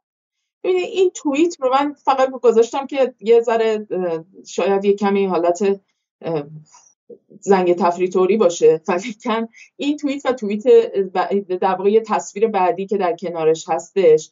خانم سیما ثابت هفته تقریبا چند روز پیش این توییت رو انجام دادن که جوانان محلات تهران میگن که سر ما رو در سر ما در تهران است و ما نابودش می‌کنیم. خب بعضی شاید یادشون بود که نمی‌دونم یادشون بود یا نبود ولی کم به هر حال این سر ما را در در باید قطع کرد. یک تکه کلامی بود یک جمله معروفی بود که در واقع پادشاه سعودی چندین سال پیش خیلی سال پیش در دوازده سال پیش در مورد ایران این مسئله رو گفته بود و این توی یه سری از اسناد ویکیلیکس که در واقع اومده بود بیرون و اینها در دل اون اسناد بود که خیلی عمده شده بود و اونجا بود که در واقع این برجسته شده بود که میزان مثلا این تخاصمی که عربستان سعودی با ایران داره رو میشه مثلا در این جمله به نوعی متبلبل شده و میشه این رو حالا همین دیگه بخوره خلاص خلاصه بگیم آره در شباهت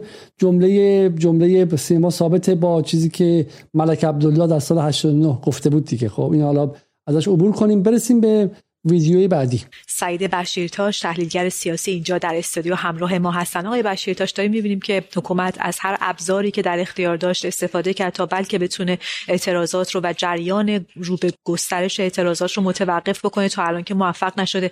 چرا مردم دیگه تهدیدهای جمهوری اسلامی رو جدی نمی‌گیرن و نمیترسن؟ بله واقعا الان هفته سومش هم به هر حال وارد شدیم و در حال مثلا هر روز. این رو اگه ببینید دقیقه یک, یک و بیست یا دقیقه سوم.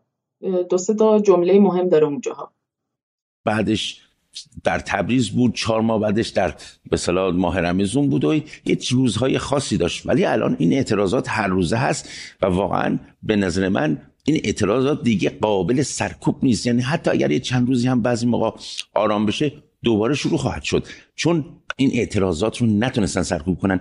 دوبار هم آمدن تظاهرات گذاشتن گفتن تمام شد. رئیسی چند روز پیش گفت با صحبت های خامنه‌ای تمام شد.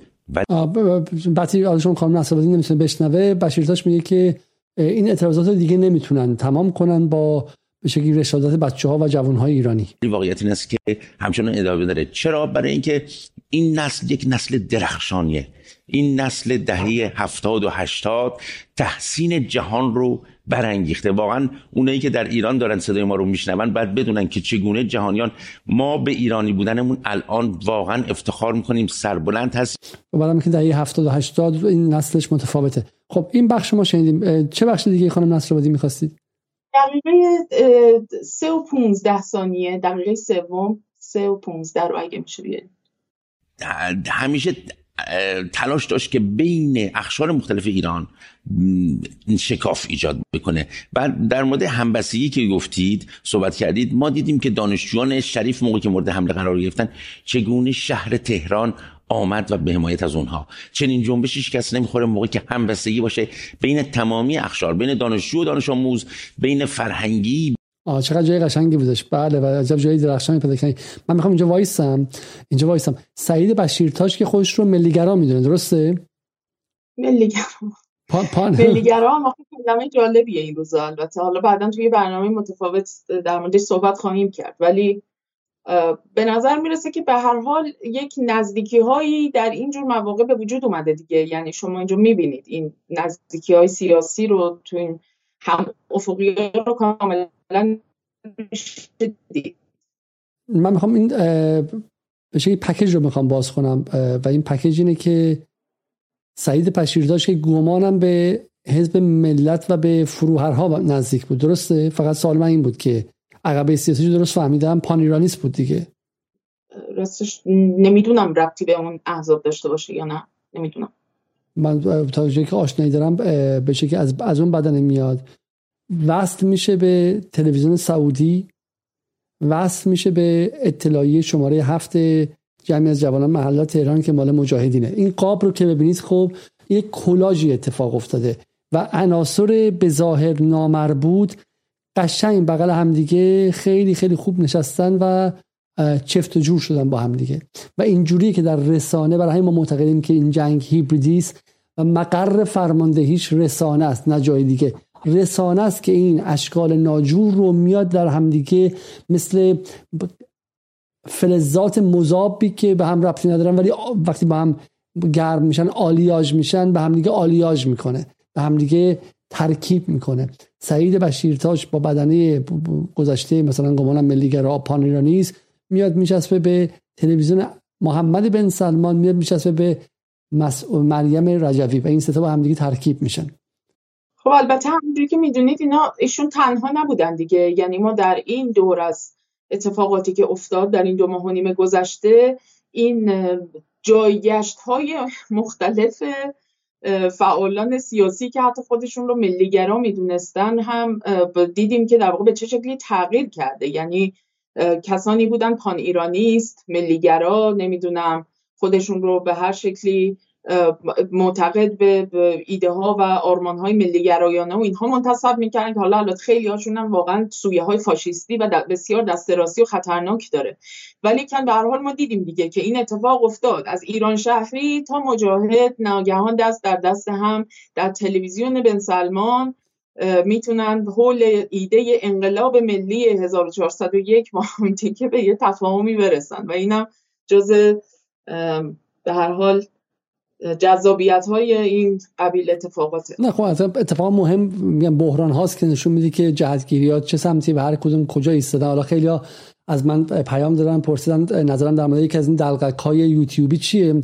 که ما همون موقع هم نگران بودیم چون می‌گفتیم کمی که شما میگید سویه های فاشیستی داره و کرد و ترک و لو رو به جون همدیگه میندازه به اسم ایران بزرگ و دقیقا دیدیم که سر بحران این دلقکی که من حساب کردم تا این لحظه به واسطه سادگی نیروهای طرفدار نظام در ایران این دلقکی که حالت عادی به نظرم زندگی عادی از خوردن پیدا کردن غذای روزمرش ناتوان بود.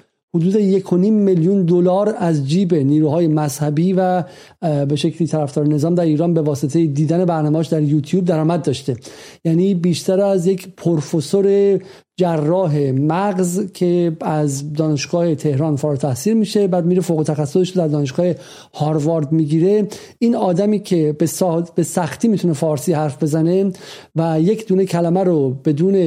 بدون اشتباه نمیگه و واقعا میگم سواد خواندن نوشتن نداره این بچه های مظلوم به شکلی طرفدار نظام رو سالها فریب داد گفت ایزد نشان و ایران بزرگ و غیره و حقامنشی و غیره.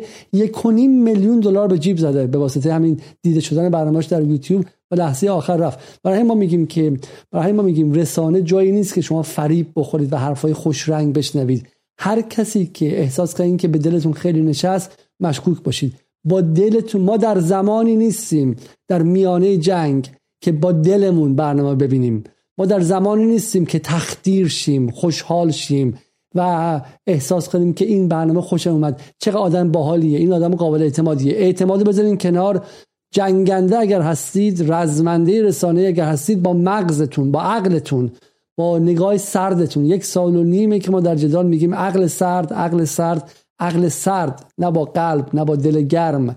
و, و بعد دیدیم که از سید جواد تبا تباییش تا ایرانگرایانش تا ملیگرایانش تا پان ایرانیستاش تا بقیهشون واقعا در لحظه ای که ایران نیاز داشت به حمایت و حفاظت و دفاع ملی همشون قل خوردن قل خوردن قل خوردن رفتن بغل پروژه تلاویب آیستادن یکیشون به اسم حقوق زنان یکیشون به اسم اینکه جمهوری اسلامی فسادش زیاده یکی به اسم اینکه اصلاح پذیری سخته. هر کدوم بهانه پیدا کردن که سر به زنگایی که ایران به نیاز نیاز, نیاز به حمایت نیاز داشت به ایران روی زمین افتاده یک لگدی بزنن به ایران روی زمین افتاده یک لگدی بزنن و هر کدومشون زدن و من حرفم اینه که ایران زمانشه که اینقدر بخشنده نباشه و روادار نباشه. ایران باید نه ببخشه نه فراموش کنه. ایران این هفتاد روز اگر فراموش کنه بعد روزهای خیلی خیلی تلخی خواهد بود. روزهای خیلی خیلی تلخی. این هفتاد روز رو ازش ما حساب کشی خواهیم کرد. و خائنان رو تک تکشون رو باید پیدا کنیم و تکلیفمون در آینده باشون باید روشن کنیم. خب بریم روی بحث بعدی. نقش کردستان عبدالله محتدی ما در مورد در واقع تو برنامه قبلی به این موضوع تا یه حد مفصل تری در واقع پرداختیم که احزاب سازمان های سیاسی کردستان در هر به اصطلاح چهار پارچه یعنی در ایران، ترکیه، عراق و سوریه اینها هر کدومشون در واقع چگونه در نسبتشون با اسرائیل این پروژه های سیاسی رو جلو بردن و به نوعی بخشی از اون پازلی بودن که اسرائیل سعی کرده بود توی این منطقه به خصوص علیه دولت های عربی پیش از اینکه در واقع وارد این فرایند تطبیع یا عادی سازی روابطشون با اسرائیل بشن سعی کرده بود از اینها استفاده بکنه. کما اینکه از رژیم پهلوی قبل از انقلاب 57 سعی کرده بود که علیه دولت های عربی استفاده بکنه.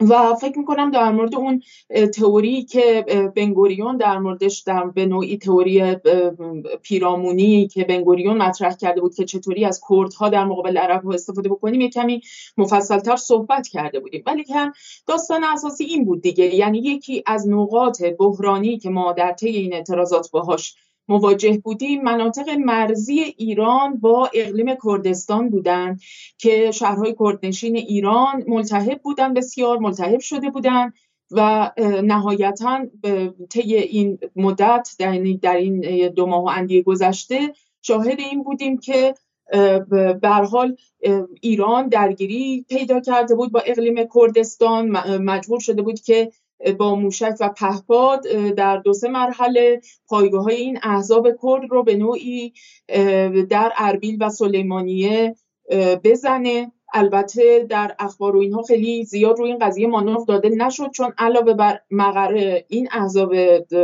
کرد دموکرات و کمله زحمتکشان علاوه بر اینها در واقع پایگاه هایی که منتصب به موساد بودن. چون یکی از مسائلی که ایران در واقع با اقلیم کردستان داره همینه. دولت مرکزی عراق هم با اقلیم همین مشکل رو داره در واقع. که در اقلیم رو تبدیل کردن به پایگاهی برای اسرائیل که موساد در اونجا لانه کرده و دخالتگری می‌کنه. حالا پروژه های متعددی داره که توی نیم جدال هم در موردش صحبت کردیم و در مورد اون اهمیت تصویب قانون عادی سازی رژیم اسرائیل که در پارلمان عراق تصویب شد و بسیار اهمیت داشت و به نوعی میشه گفت که مرزبندی دولت مرکزی عراق بود با این رفتارها و اقدامات اقلیم. و همینطور با اون تلاش هایی که اسرائیل یعنی محور ابری عربی کرده بودن زمانی که همه پرسی جدایی در واقع استقلال کردستان اقلیم کردستان برگزار شده بود و دولت مرکزی عراق نسبت به اون هم موضع گرفته بود.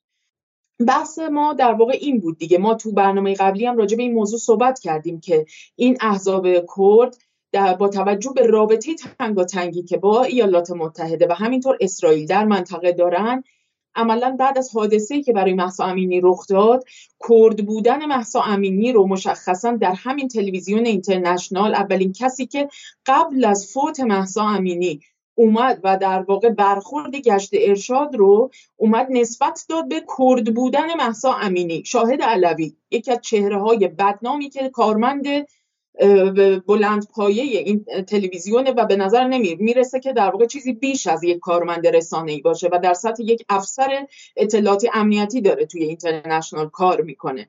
و این آدم اومد و این خط رو برجسته کرد و بعد از اون شاهد این قضیه بودیم که شعار زن زندگی آزادی که شعاریه که به هر حال رهبر پکاکا این رو اولین بار به نوعی ضرب کرده این تبدیل شد به شعار این جنبش و بحث انقلاب زنانه که قبل از اون هم گروه های دیگری هم در موردش خیلی مانور داده بودن و اینها تبدیل شد به یک بحثی که این اعتراضات رو در پی خودش کشید.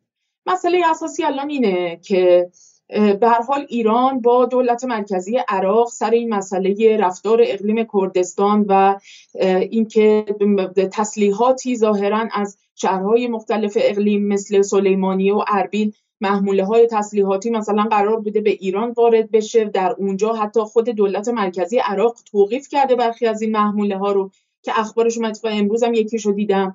و همینطور در واقع استفاده ای که اسرائیل کرده از اقلیم برای اینکه نفوذ بکنه به پشت درهای ایران یعنی تا کرانه های ایران نفوذ بکنه و بتونه از اینجا دخالتگری بکنه و این آشوب ها رو به نوعی هدایت بکنه با واسطه پراکسی ها یا گروه های نیابتی کردی که در این مناطق فعالیت داره.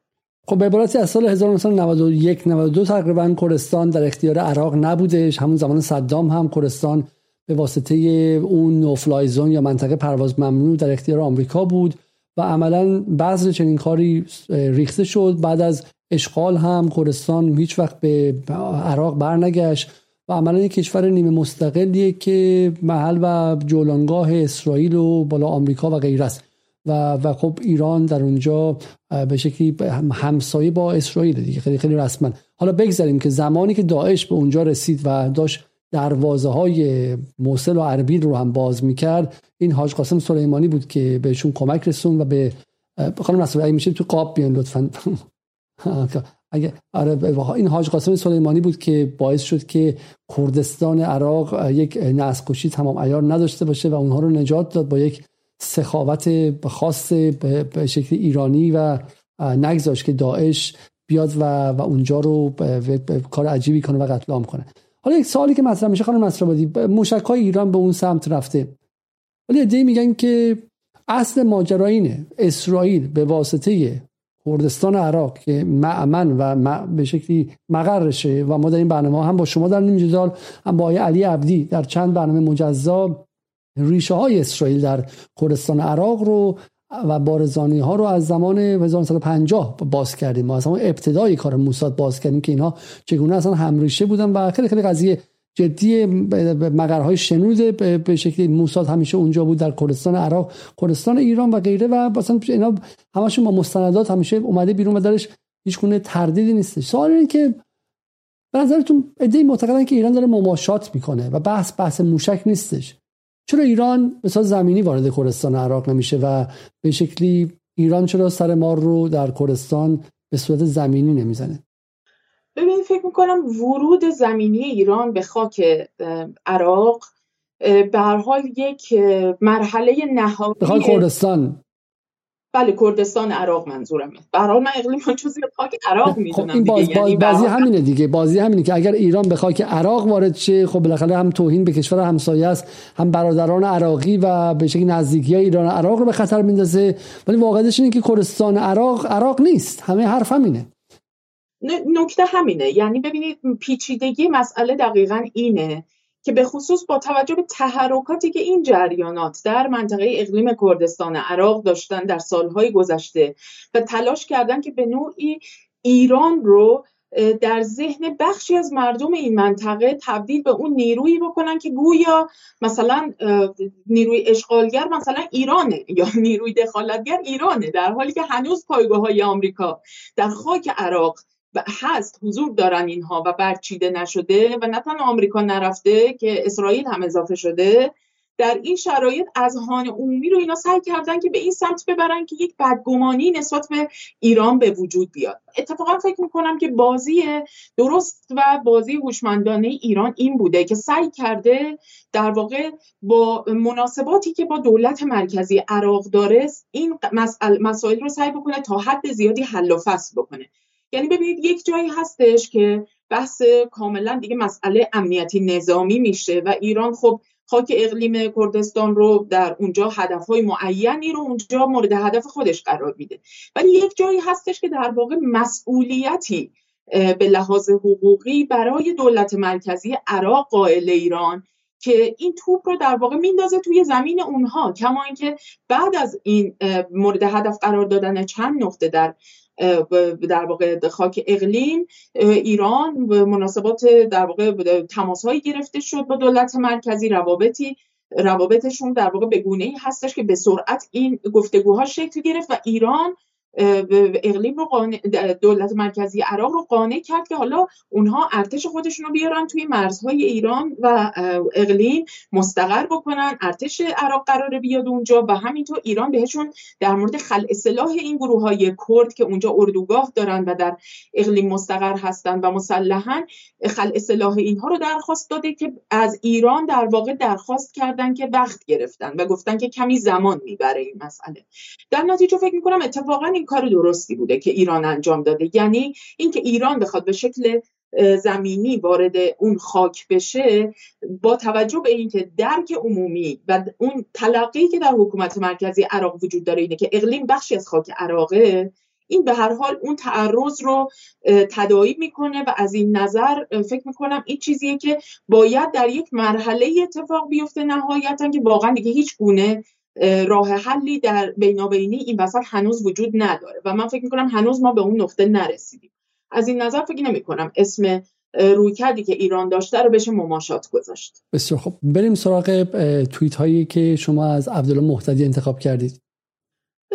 نکته خیلی خاصی نداره. بحث بر سر اینه که شما لاش یکی شمارش کرده بود واقعا و دیده بود که در طی این مدت این تلویزیون به طور خاص یکی دیگه از اون در واقع پایه ها و ستون های اون ستاد عملیاتی رو که همین جریانات مثلا قومگرا به خصوص که احزاب کردستان حزب دموکرات و کمله زحمتکشان به طور خاص بودن رو به شکل مستمر وارد در واقع در گفتگوهاشون به عنوان مهمان به کار می‌گرفتن در میزگردها و گفتگوها و کار به جایی رسیده بود که حتی در مورد بحث اینکه یه دو اومده بودن از مهمانان گفته بودن که چرا اصلا بحث از تجزیه باید اینقدر تابو باشه؟ ما باید اصلا اینو که من هم یک تجزیه طلب هستم رو تبدیل بکنیم به یکی از شعارهای این جنبش و دیگه حالا هر کار برای یک تجزیه طلب هر شهروند یک تجزیه طلب رو در واقع تبدیل به یک چیزی بکنیم یک ترندی بکنیم به قول معروف که دست کم تو فضای مجازی و تو اعتراضات همه در موردش صحبت بکنن. یعنی به هر حال این هم میشه گفت که بخشی از همون پروژه‌ای بود که از این ستاد عملیاتی اومده بیرون و نباید فراموش بکنیم که تجزیه ایران درسته ممکنه مطلوب بسیاری مثلا از این جدای طلبان کرد یا مثلا آذری یا مثلا بلوچ و غیره باشه. اما تجزیه ایران در این منطقه نفع مسلم و مشخص رژیم اسرائیل یعنی اسرائیل مادامی که ایران یک پارچه است انقدر بزرگ امکانات داره. در چهار راهی قرار گرفته که بسیاری از امکانات ترانزیتی و انرژی و اینها رو داره. اساسا اسرائیل شانس زیادی توی این منطقه برای بقا به یه معنی نداره. در نتیجه اون چیزی که می‌تونه حیات اسرائیل رو تضمین بکنه تجزیه ایرانه. بنابراین استفاده از گروه های تجزیه طلب صرفا یه استفاده ابزاریه. خط اصلی و استراتژی از تلاویو میاد. به عبارتی این نکته نکته علوم سیاسیه. باز من میگم با عقل سرد به قضیه نگاه کنید. اگر ایران جمهوری جمهوری اسلامی یه حکومت مستقل اصلا ما میگیم جمهوری ایکس خب حکومت ایکس سلطنت هرچی اگر مستقل باشه یعنی شاه هم اگر بود به شرطی که مزدور نبود به شرطی که با چمدون CIA ورش نداشته بیاره ایران. قاجار مونده بود که باز مستقل تر بودش. خب یه حکومت مستقل یه حکومتی که وابسته نداره. اگه توی این منطقه روی ایران باشه اسرائیل امکان حیات نداره. این نه ربطی به ایدولوژی اسلام داره نه ربطی به ایدولوژی چه می‌دونم جهانگرایی داره نه چی چون این منطقه رو حفظ می‌کنه. قدرت مسلط منطقه است و نمی‌ذاره که نیروی خارجی وارد شه خب؟ برای همین خواه ناخواه اسرائیل به عنوان یک امر خارجی درش اومده از بین خواهد رفت. نه لزوما با جنگ می‌تونه با قدرت گرفتن نیروهای داخلیش باشه می‌تونه با قدرت گرفتن نیروهای داخلی در کشورهای عربی باشه. ولی پایانش ممکنه 5 سال 10 سال 15 سال یا 25 سال باشه پایانش از بین رفتن اسرائیل. برای همین اسرائیل من اتفاق می‌کنم ترکیه مستقل هم همین خواهد بود خانم نصرآبادی هم. حتی معتقدم یک ترکیه مستقل هم ترکیه واقعا مستقل هم و مقتدر هم. همین باشه بخوام اونم امپراتوری عثمانی بوده خب. حتی مصر مستقل هم مصر مستقل هم. همینه برای همین اسرائیل به دنبال تجزیه ایجاد جنگ های داخلی تضعیف و غیر مستقل کردن این کشور است وگرنه موزاییکی کردن این منطقه استراتژی رسمی اسرائیل بوده. توی منیفستش نوشته شده. و این حرف شما درسته. برای همین اسرائیل مسئلهش این حکومت و اون حکومت در ایران نیست. مسئلهش اندازه ایران و مستقل بودن ایران. یا بعد حکومت ایران. باز دست سری آدم به شکلی وابسته مزدور نوکر مثل خانواده پهلوی بیفته یا اینکه باید از وسط نصف درگیر جنگ داخلی باشه و غیره و غیره و غیره. خب و حالا بس من خیلی خلاصه بگم اینجا اینه که یکی دیگه از کارکردهای ایران اینترنشنال هم این بود که تجزیه طلبان کرد رو مرتب نرمالایز کنه و طبیعی سازی کنه و عادی سازی کنه و اینها رو به خونه های مردم عادی ایران بیاره. بریم سر تصویر بعدی و تصویری که بفرمایید. اگه میشه از این تصویر عبور بکنیم چون بحث دیگه خیلی طولانی میشه. من فکر می‌کنم ما باید یه برنامه رو اختصاص بدیم به این بحث جنگ سایبری ایران و اسرائیل چون فکر می‌کنم انقدر این بحث توی ایران برای مخاطب عام به نوعی میشه گفت ناآشنا باشه. چون فکر می‌کنم که این فقط اسرائیله که فعال مایچاه و در حملات سایبری بسیار داره خیلی قوی عمل می‌کنه. در حالی که اصلا اینطوری نیست. و باید در این مورد خیلی وسیعتر و گستردهتر و مفصلتر بپردازیم. مش کنار. خب بریم سر موضوع بعدی. و اون هم الهام علیوف. الهام علیوف اینجا چه کار می‌کنه؟ نقش اون چیه در این ماجرا؟ ما برنامه قبلی که داشتیم نگران بودیم که تو این بلبشو و توی این بلوایی که اتفاق افتاده یه دفعه از آذربایجان هم خبر شروع شه. ولی آیا این اتفاق تصادفی بود یا اینکه نه؟ الهام علیوف هم به قول معروف به, به این گروه خبیس پیوسته و در, این در اینجا شراکت داره. علیوف هم البته خیلی وقته که پیوسته. یعنی فکر کنم تو یکی از برنامه هم راجع به این موضوع صحبت کردیم که یکی از در واقع اهداف اسرائیل تو همین حوزه قفقاز و آسیای میانه در موردش بحث کردیم قبلا هم که هم برای امتیاز گرفتن از روسیه هم برای یک سری اهدافی که برای مطامعی که در حوزه انرژی و انتقال در واقع انرژی به اروپا و اینها داره و همینطور برای اینکه بتونه یک اخلالی توی اون روندها و پروژه های استراتژیک ترانزیتی که در جریان به خصوص بین ایران و چین و روسیه و کشورهای آسیای میانه اینجا حضور پیدا کرده میاد.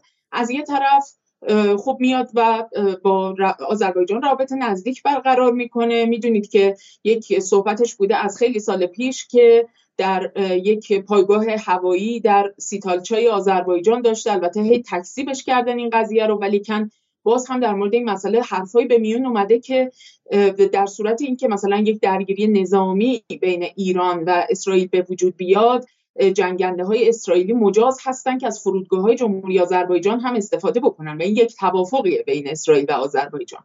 از طرف دیگه خبر مهمی که این اواخر در واقع بیرون اومد این بود که مصوب شد در باکو که آذربایجان به عنوان اولین کشور شیعه سفارت خودش رو افتتاح کنه در تلاویو و این اتفاق بسیار مهمی بود.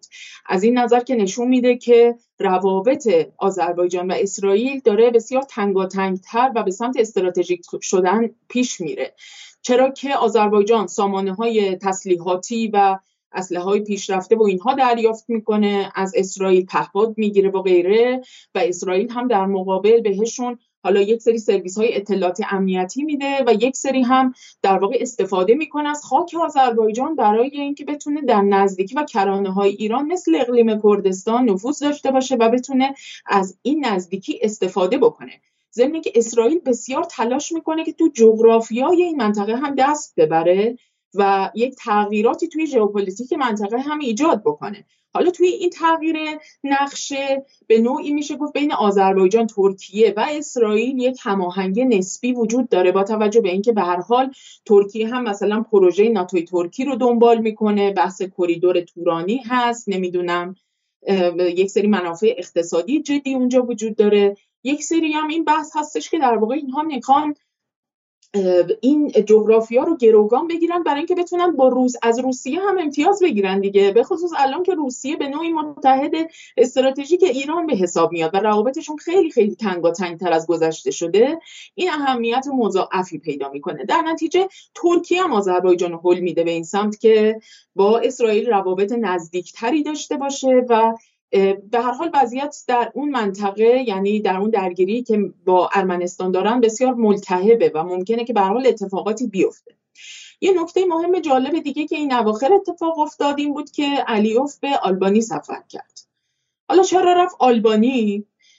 این چیزی که خیلی به نظرم جالب و مهمه که در امتداد جنگ های خونین بالکان و تغییر نقشه که تو حوزه بالکان اتفاق افتاد با عملیات ایالات متحده و سازمان سیا خیلی مهمه به نظرم اینه که ما بدونیم که در واقع آیا آلبانی واقعا یک کشوره یا یک سازه نظامی امنیتیه که کاملا بر مبنای پروژه های ایالات متحده توی حوزه بالکان داره عمل می‌کنه و داره به عنوان یک کشوری که عضو ناتوه عضو ناتوه و به هر حال اگر لازم باشه می‌تونه حمایت های لازم رو از کشورهای عضو ناتو دریافت بکنه. ولی در همین لحظه است که مثلا می‌بینیم وقتی که بحث حمله های سایبری مثلا ایران به آلبانی مطرح میشه و اون کنفرانس کذای مجاهدین هم کنسل میشه می‌بینیم که مثلا اسرائیل میدوه میاد وسط و میگه که مثلا من کمک های اطلاعاتی امنیتی بکنم برای اینکه بتونه امنیت سایبری خودش رو آلبانی بتونه در مقابل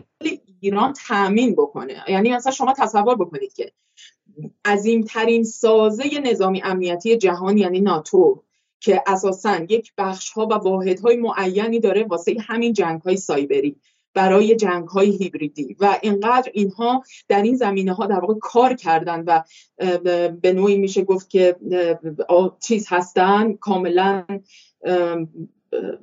کلمش در ذهنم نمیاد. بسیار آماده هستن برای اینکه بخوان برخورد بکنن تو این شرایط می‌بینیم که یک کشوری مثل اسرائیل میدوه میاد وسط و میگه که من بیام کمک اطلاعاتی امنیتی بکنم. چرا؟ چون پای ایران وسطه. یعنی در هر نقطه ای که پای ایران وسط باشه پای به نوعی تنش و مقابله با ایران وسط باشه اسرائیل اونجا حضور داره. تو اوکراین حضور داره. تو شمال آفریقا حضور داره. الان میدوه میاد آلبانی مثلا حضور پیدا می‌کنه.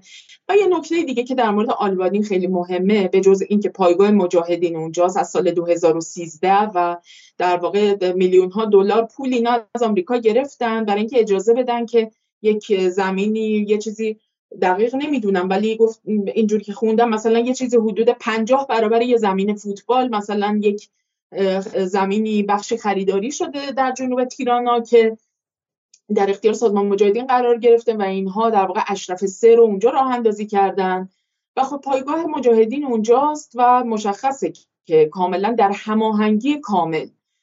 این در واقع مستنده که در هماهنگی کامل با اسرائیل و آمریکا مجاهدین منتقل شدن به آلبانی و در کمپ اشرف سه در جنوب تیرانا مستقر و ساکن شدن. بنابراین رابطه آلبانی و اسرائیل هم رابطه بسیار نزدیکیه.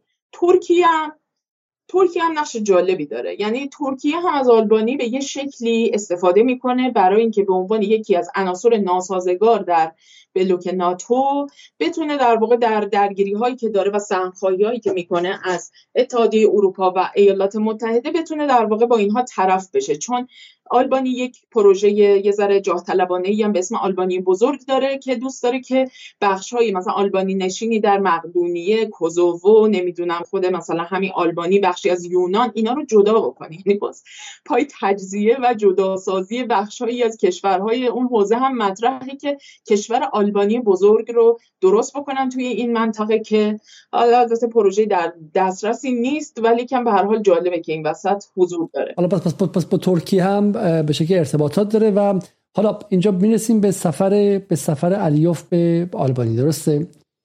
بله. اینکه علیوف رفته اونجا خب از جهات مختلف جالبه. علیوفی که هم با ترکیه و هم با اسرائیل رابطه بسیار نزدیکی داره پا میشه الان توی این شرایط میره آلبانی و مثلا در مورد یه سری از پروژه های مثلا در مورد انتقال انرژی و اینها با هم دیگه صحبت می‌کنن. ولی یه چیزی این وسط وجود داره و اونم اینه که در مورد این مسئله داره صحبت میشه. زمزمه هایی هست مبنی بر اینکه آلبانی که پایگاه سازمان مجاهدینه احیانا بتونه در واقع در آذربایجان هم میزبان این سکت در واقع شیعه به اصطلاح شیعه ای که از یک طرف با جمهوری اسلامی هم روابط متخاصمانه داره بتونه میزبان اینها هم باشه. یعنی یعنی که علاوه بر اسرائیل این احتمال وجود داره که در واقع سازمان مجاهدین هم در آذربایجان نفوذ پیدا بکنن. و این مسئله خیلی جدیه. با توجه به اینکه سازمان مجاهدین در بین گروه های به نوعی تجزیه طلب ترک که از بحث از آذربایجان جنوبی شمالی می‌کنن و اینها هم در بین اون فعالین هم نفوذ داره. این هم فکته البته ولی حالا به حال مسئله مهمیه که باید در نظر گرفت. انقدر متاسفانه این حوادث و روندها و مناسبات انقدر پیچیده است توی این دوره که شما مثلا بازیگران متعددی رو یعنی همه چی شبیه به یک کمپلکس میشه که در اون بازیگران متعددی بر اساس یه منافع معین و یک روابط متخاصمانه یا مثلا دوستانه موقتی که با هم دیگه دارن در همه جا به شکل ضرب دری می‌تونن حضور پیدا بکنن و این قضیه رو مسئله پیچیده تر می‌کنه. خب خیلی دلیلش واضحه. برای اینکه ما اون تصویری که بالا سر جدال داشتیم همین بود دیگه. این بود که همه دوست همدیگه ممکنه هر لحظه دشمن همدیگه باشن و این جزء خواص لحظات گذاره. ما داریم از یک گذار از از یک نظم جهانی که توش بلوک بندی های مشخص بودن به نظم جدید میریم. در این دوره گذار شما ممکنه که دوست دوست دشمن دشمن شما دوست شما نیست لزوما. شما ممکنه که با آذربایجان مثلا با فلانی دوست باشه اون با الان ترکیه با ایران دشمن نیستش خب؟ ولی ترکیه به واسطه آدره آذربایجان هول میده با ایران دشمنی کنه درسته؟ یا مثلا بزرگترین دشمن ایران که اسرائیل داره چه می‌دونم به واسطه ترکیه و آذربایجان که حالا آذربایجان هم دشمن مستقیم ایران نیستش. داره سنگ اندازی می‌کنه و هنوز دشمن نشده و و این اتفاقا میفته برای همین روابط خیلی خیلی پیچیده است و همین که شما میگید. ولی ولی به نظر میاد که لحظه بحرانی داره نزدیک میشه و برای همین هم هستش که طرف دیگه داره دستهای پنهان رو رو می‌کنه. آلبانی با ایران کاری نداشتهش. آلبانی یه گوشه ای بودش و غیره. به قول شما اجارهش رو می‌گرفت. مزدوران مجاهدین رو پناه داده بود. درسته؟ داشت پول هتل داریشو میگرفتش. ولی الان آلمانی آلبانی میاد مستقیم میگه آقا منم می‌خوام بیام توی تیم ضد ایران. میره تو سازمان ملل تو شورای امنیت از جلسه غیر رسمی که خیلی بی بی سی با استقبال نگفتن غیر رسمی شد در جلسه غیر رسمی غیر مهم میاد در کنار آمریکا دو تا کشوری میشن که علیه ایران قطعنامه می‌خوان صادر کنن و غیره و غیره. یا مثلا اسرائیل و آلبانی اسرائیل راما ادی راما که حالا از نزدیکان جورج سوروز هم بودش. و حالا این دقت کنید که چگونه اوپن سوسایتی در اونجا این رو در بالا آوردنش به عنوان یک موقع شهردار تیرانا بود در اواخر دهه 90 چگونه این رو رشدش دادن و بزرگش کردن. حالا الان رئیس جمهور آمریکا یا نخست وزیر آلبانیه بلند میشه میره اسرائیل و باشون نزدیک میشه و غیره. برای همین هر چی که پنهان بوده داره میاد بالا. و این نکته مهم و کلیدی که تو این شرایطی ممکنه آذربایجان جرأت کنه و پایگاه به مجاهدین خلق هم بده. حالا اگه اتفاق بیفته خانم نصرآبادی ایران باید چیکار کنه؟ به نظر شما چگونه باید با علیوفی که تا این حد وقیع شده باید برخورد کنه؟ راستش سوال خیلی سختیه چون واقعا بازی که ایران داره الان توی این محدوده انجام میده بازی بسیار پیچیده ایه علیرغم اینکه حالا به حال دوستانی هستن که معتقدن ایران در مورد علیوف هم داره خیلی مماشات می‌کنه و داره با رژیم باکو خیلی متساهلانه به قولی برخورد می‌کنه. ولی کن واقعیت قضیه اینه که مسئله خیلی پیچیده است. یعنی ایران به هر حال در مورد این قضیه تا این لحظه قاطعیت نشون داده که اجازه تغییر نقشه منطقه رو نمیده. یعنی اجازه این که مرزش بخواد با ارمنستان از بین بره این اجازه رو نخواهد داد. ولی این که به حال مجاهدین بخوان به شکل رسمی اونجا ساکن بشن یه بحثه. این که به شکل غیر رسمی مثل اسرائیل اونجا نفوذی پیدا بکنن و بخوان حضور پیدا بکنن یه بحث دیگه است. و من فکر می‌کنم که به هر حال اینجا مسئله دیگه فقط تنها بازیگرش ایران نخواهد بود. یعنی به هر حال باید ببینیم که در این لحظه بحرانی اون وقت مثلا رفتار روسیه به چه شکلی خواهد شد خود ارمنستان کجای داستان خواهد ایستاد با توجه به اینکه می‌دونیم خود ارمنستان هم وضعیت پیچیده ای داره. از یک طرف ایران به هر حال مثلا در اونجا نیرو داره بهش کمک تسلیحاتی می‌کنه. از طرف دیگه ما با یک حکومتی تو ارمنستان مواجه هستیم که خیلی قابل اعتماد نیست با توجه به نزدیکی هاش به اتحادیه اروپا و ایالات متحده به خصوص دموکرات ها اینه که مسئله اونجا واقعا وضعیت پیچیده ایه و خب یه کمی به نظرم این که پیچیدگی در سطح دیپلماتیک و سیاسی باشه با اینکه پیچیدگی در حوزه امنیتی نظامی باشه متفاوته. مسلما ایران در واقع اگر احساس تهدید از زاویه امنیتی نظامی بکنه مماشات نمی‌کنه سر این قضیه. ولی کن اگر که به هر حال توی سطح سیاسی دیپلماتیک و یک در واقع این شکل از بروز تخاصم هایی که به یه شکل رفت و برگشتی حالا خودش رو نشون میده هر از گاهی و رفتارهای تحریک آمیز و اینا باشه ایران خیلی اتفاقا هوشمندانه برخورد می‌کنه. کم که تا این کار کرده. من متاسفم و برنامه اینجا تموم کنم. خانم نصرآبادی حدود یک ساعت 40 دقیقه گذشت و شما به هیچ وجه به خلاصه گویی تن نمی‌دید. و همین متاسفانه من فکر که اینجا همینجا. بعد از 140 دقیقه ما متاسفانه اینکه خیلی خیلی مسائل دیگه مونده بود ولی اگر بخوام اینجوری ادامه بدیم واقعا نمیشه. و قرار ما این بود که خیلی خلاصه سر بریم. حالا اگر فکر می‌کنیم که در از 10 دقیقه 15 دقیقه بقیه بحث رو می‌تونیم جمع کنیم که ادامه بدیم. وگرنه من می‌تونم همینجا برای قسمت بعدی به مخاطبان وعده بدم و یک شب دیگه داشته باشیم ولی برنامه ما همین الان 142 دقیقه تا اینجا طول کشیده. انتخاب خودتون چی؟ بفرمایید. خب من خیلی اولا از سخاوت شما ممنونم که شما برنامه تک نفرتون یک ساعت و چل دقیقه رو میرین.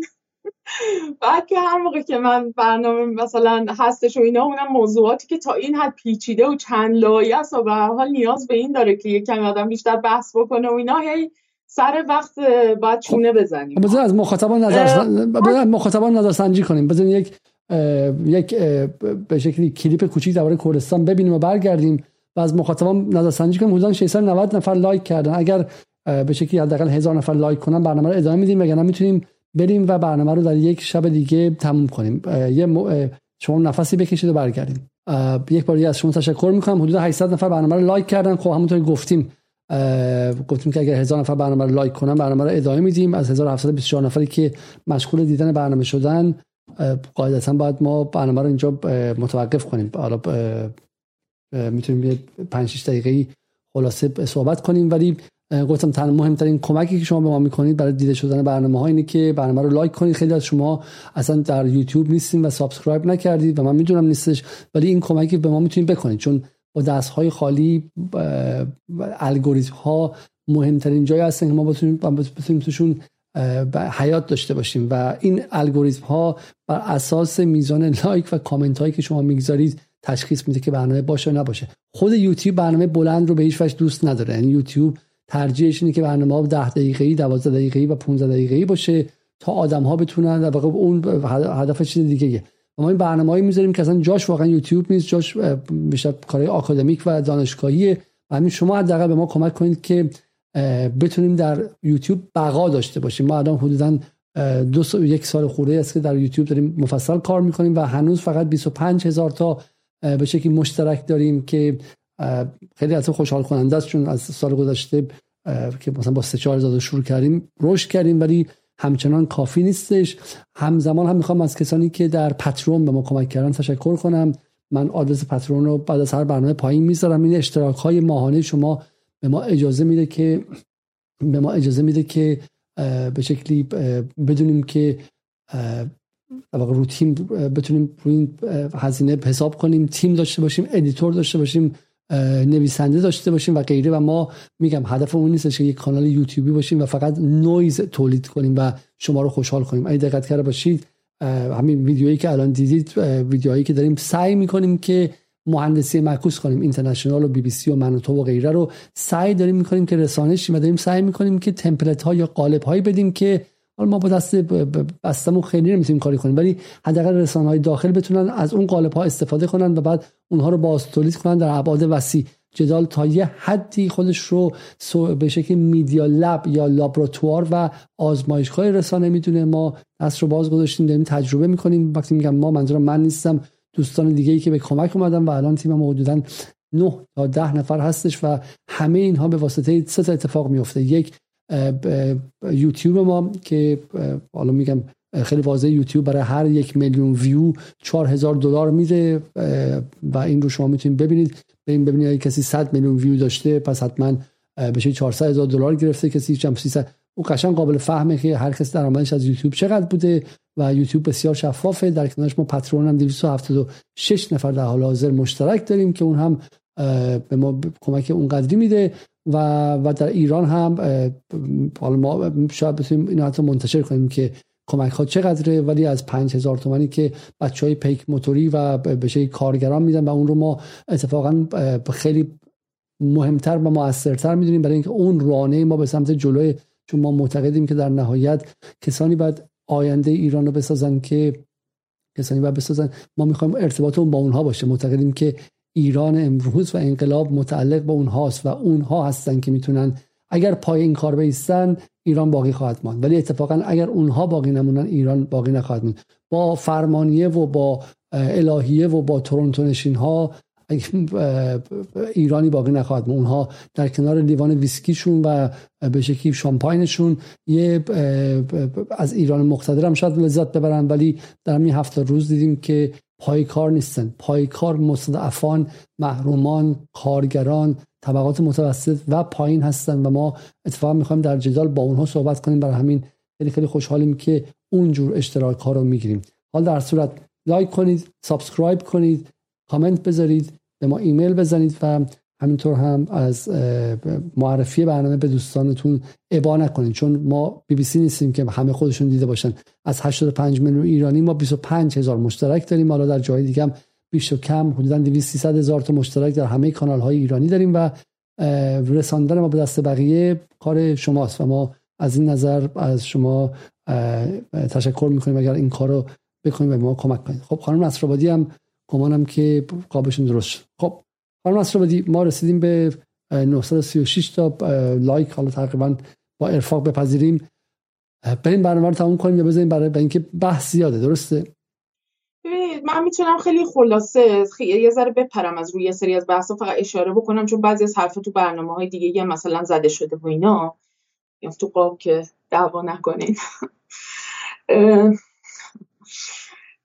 عرض به حضورتون که ببینید دو تا نکته دو تا نکته خیلی مهمه که به نظرم باید خیلی سریع بهش اشاره می‌کنم ازش بپریم. یکی مسئله اینه که اصلا رابطه مجاهدین و اسرائیل چی بوده تو این سالها؟ این مسئله مهمیه به نظرم. یعنی با ببینیم که اینا چه نسبتی با هم دیگه داشتن. مثلا میگم اینو خیلی تیتروار بهش اشاره بکنم که در واقع بدونیم با چه نیروی طرفیم با چه سازمان سیاسی طرفیم و این چه کارکردی داشته در طی دهه هایی گذشته برای مثلا یه رژیمی مثل رژیم صهیونیستی و برای ایالات متحده و غیره. همونجور که گفتم سازمان مجاهدین یکی از در بین جریان ها و سازمان های سیاسی اپوزیسیون ایران یکی از مطلوب ترین سازمان های سیاسی برای اسرائیل. چرا؟ چون پای هر پروژه ضد ایرانی میره. یعنی تا هر کجا میره تا جنگ داخلی میره تا تیکه پاره شدن ایران میره تا حمله نظامی میره. یعنی از این نظر در بین سازمان های سیاسی اپوزیسیون مجاهدین این ویژگی رو داره که تا تهش میره. یعنی دیگه واقعا چاره ای نداره. میره دیگه. جز این دیگه عملا کل هویت و موجودیتش رو داره از همین این چشم انداز می‌گیره. بنابراین تا نهایت قضیه می‌تونه جلو بره. از این نظر بر اسرائیل خیلی مطلوبه. یعنی اون اتفاقی که اتفاقی دهه 60 افتاد و اینا رفتن با صدام همکاری کردن و خط به عبارتی سازمان مجاهدین هیچ خط قرمزی نداره. حرف شما اینه؟ بر برای برای اسرائیل این نقطه مثبت محسوب میشه پوانش محسوب میشه. کاملا چون می‌تونه اینها رو پای هر پروژه‌ای بکشه. دیگه میگم مطلوب ترین و ایدال ترین سناریو و پروژه برای اسرائیل فروپاشی و تجزیه ایران دیگه. اسرائیل تا اونجا مجاهدین تا اونجا میره. این فردا بخوام مثلا شیمیایی بزنن تو تهران اسرائیل پاش میاد. بخوان آب صد کرج رو مسموم کنن پاش میاد. چون همونطوری قبلا توی مثلا در عراق هم اوکی. در واقع با توجه از آنچه که از جهان بینی و از استراتژی و سبک کار این سازمان می‌شناسم در طی این سالهای این سه دهه گذشته و در موردش مطالعه کردم. این به نظرم می‌رسه که ازش برمیاد و از این نظر عنصر مطلوبی برای اسرائیل و پروژه هاش در این منطقه به حساب میاد دو نکته دوم چیه؟ نکته دوم اینه که رژیم اسرائیل پیشا پیش به اسرائیل رژیم سازمان مجاهدین پیشا پیش به رژیم اسرائیل ثابت کرده. که پای پروژه های اسرائیل میاد و پاش میمونه. چه کارهایی کرده؟ از همون دهه 90 میلادی یعنی بلافاصله بعد از جنگ که اینها به نوعی شروع کردن به یک سری از فعالیت های تخریبی اطلاعاتی امنیتی خودشون علیه ایران. اینها در پرونده هسته ایران بسیار فعال بودن. یعنی یکی از اولین یعنی میشه گفت اولین سری های اطلاعات و داده ها رو به نوعی سازمان مجاهدین در مورد پرونده هسته ای ایران بیرون دادن و افشا کردن در اختیار اسرائیل گذاشتن باهاشون مناسبات تبادل اطلاعات داشتن. در این حوزه از این نظر به نوعی میشه گفت که سازمان مجاهدین به عنوان ایجنت و عامل اسرائیل در پرونده هسته ای ایران بسیار فعال بوده. در ترور دانشمندان هسته ای ایران نقش داشته. یعنی اینکه مثلا صحبت میشه که اسرائیل پشت قضیه بوده همونجوری که گفتیم اسرائیل نقشه تئوری استراتژی و برنامه ریزی رو می‌کنه. اما عامل میدانی عملیاتی لازم داره برای این کار. و عامل های میدانی عملیاتی معمولا از دل این سازمان مجاهدین میان بیرون و از این نظر در این حوزه هم بسیار فعالیت کرد خود لابی های صهیونیستی هم در آمریکای شمالی چه در کانادا چه در آمریکا بسیار فعال بودن برای اینکه مجاهدین رو به نوعی از لیست تروریستی خارج بکنن. چهره های شاخصی در بین این فعالان در واقع مقامات سیاسی و سیاستمداران آمریکایی و کانادایی حضور داشتن که جزی از اون لابی صهیونیستی هستن توی این مناطق و تلاش های بسیار وافری کردن که اینها رو از لیست خارج بکنن. چرا؟ برای اینکه به عنوان یک در واقع نیروی سیاسی که می‌تونن علیه جمهوری اسلامی ازش استفاده بکنن نیاز داشتن که یه حدی در واقع اینها قابل عرضه باشن دیگه. یعنی به عنوان سازمان که تو لیست تروریستی نمی‌تونستن اینها رو عرضه کنن ازش استفاده بکنن. بنابراین توی این عملیات ایران 2022 هم قطعا سازمان مجاهدین عنصر مطلوبی برای اسرائیل بوده. به خاطر اینکه اینا الان احتیاج داشتن که در یک مدت زمان کوتاهی به شکل فشرده ای عمل بکنن. یه بار دیگه تو یکی از بحثا به این موضوع اشاره کردیم که ما مجموعه ای از اتفاقات و تحولاتی که تو این سه دهه گذشته افتاده رو تو کشورهای مختلف و با عملیات سازمانهای اطلاعاتی امنیتی غربی و موساد ما در این دو ماه اندی دیدیم. روی دور تند دیدیم. یعنی ما از بحث پرواز ممنوع دیدیم از بحث محاکم تشکیل محاکم حقوق بشری و کمیته های حقیقت یاب دیدیم. در مورد ارسال پرونده شورای پرونده ایران به شورای امنیت دیدیم. قطعنامه علیه ایران دیدیم. در مورد اینکه تسلیحات بخواد وارد ایران بشه از طریق مرزهاش این رو دیدیم.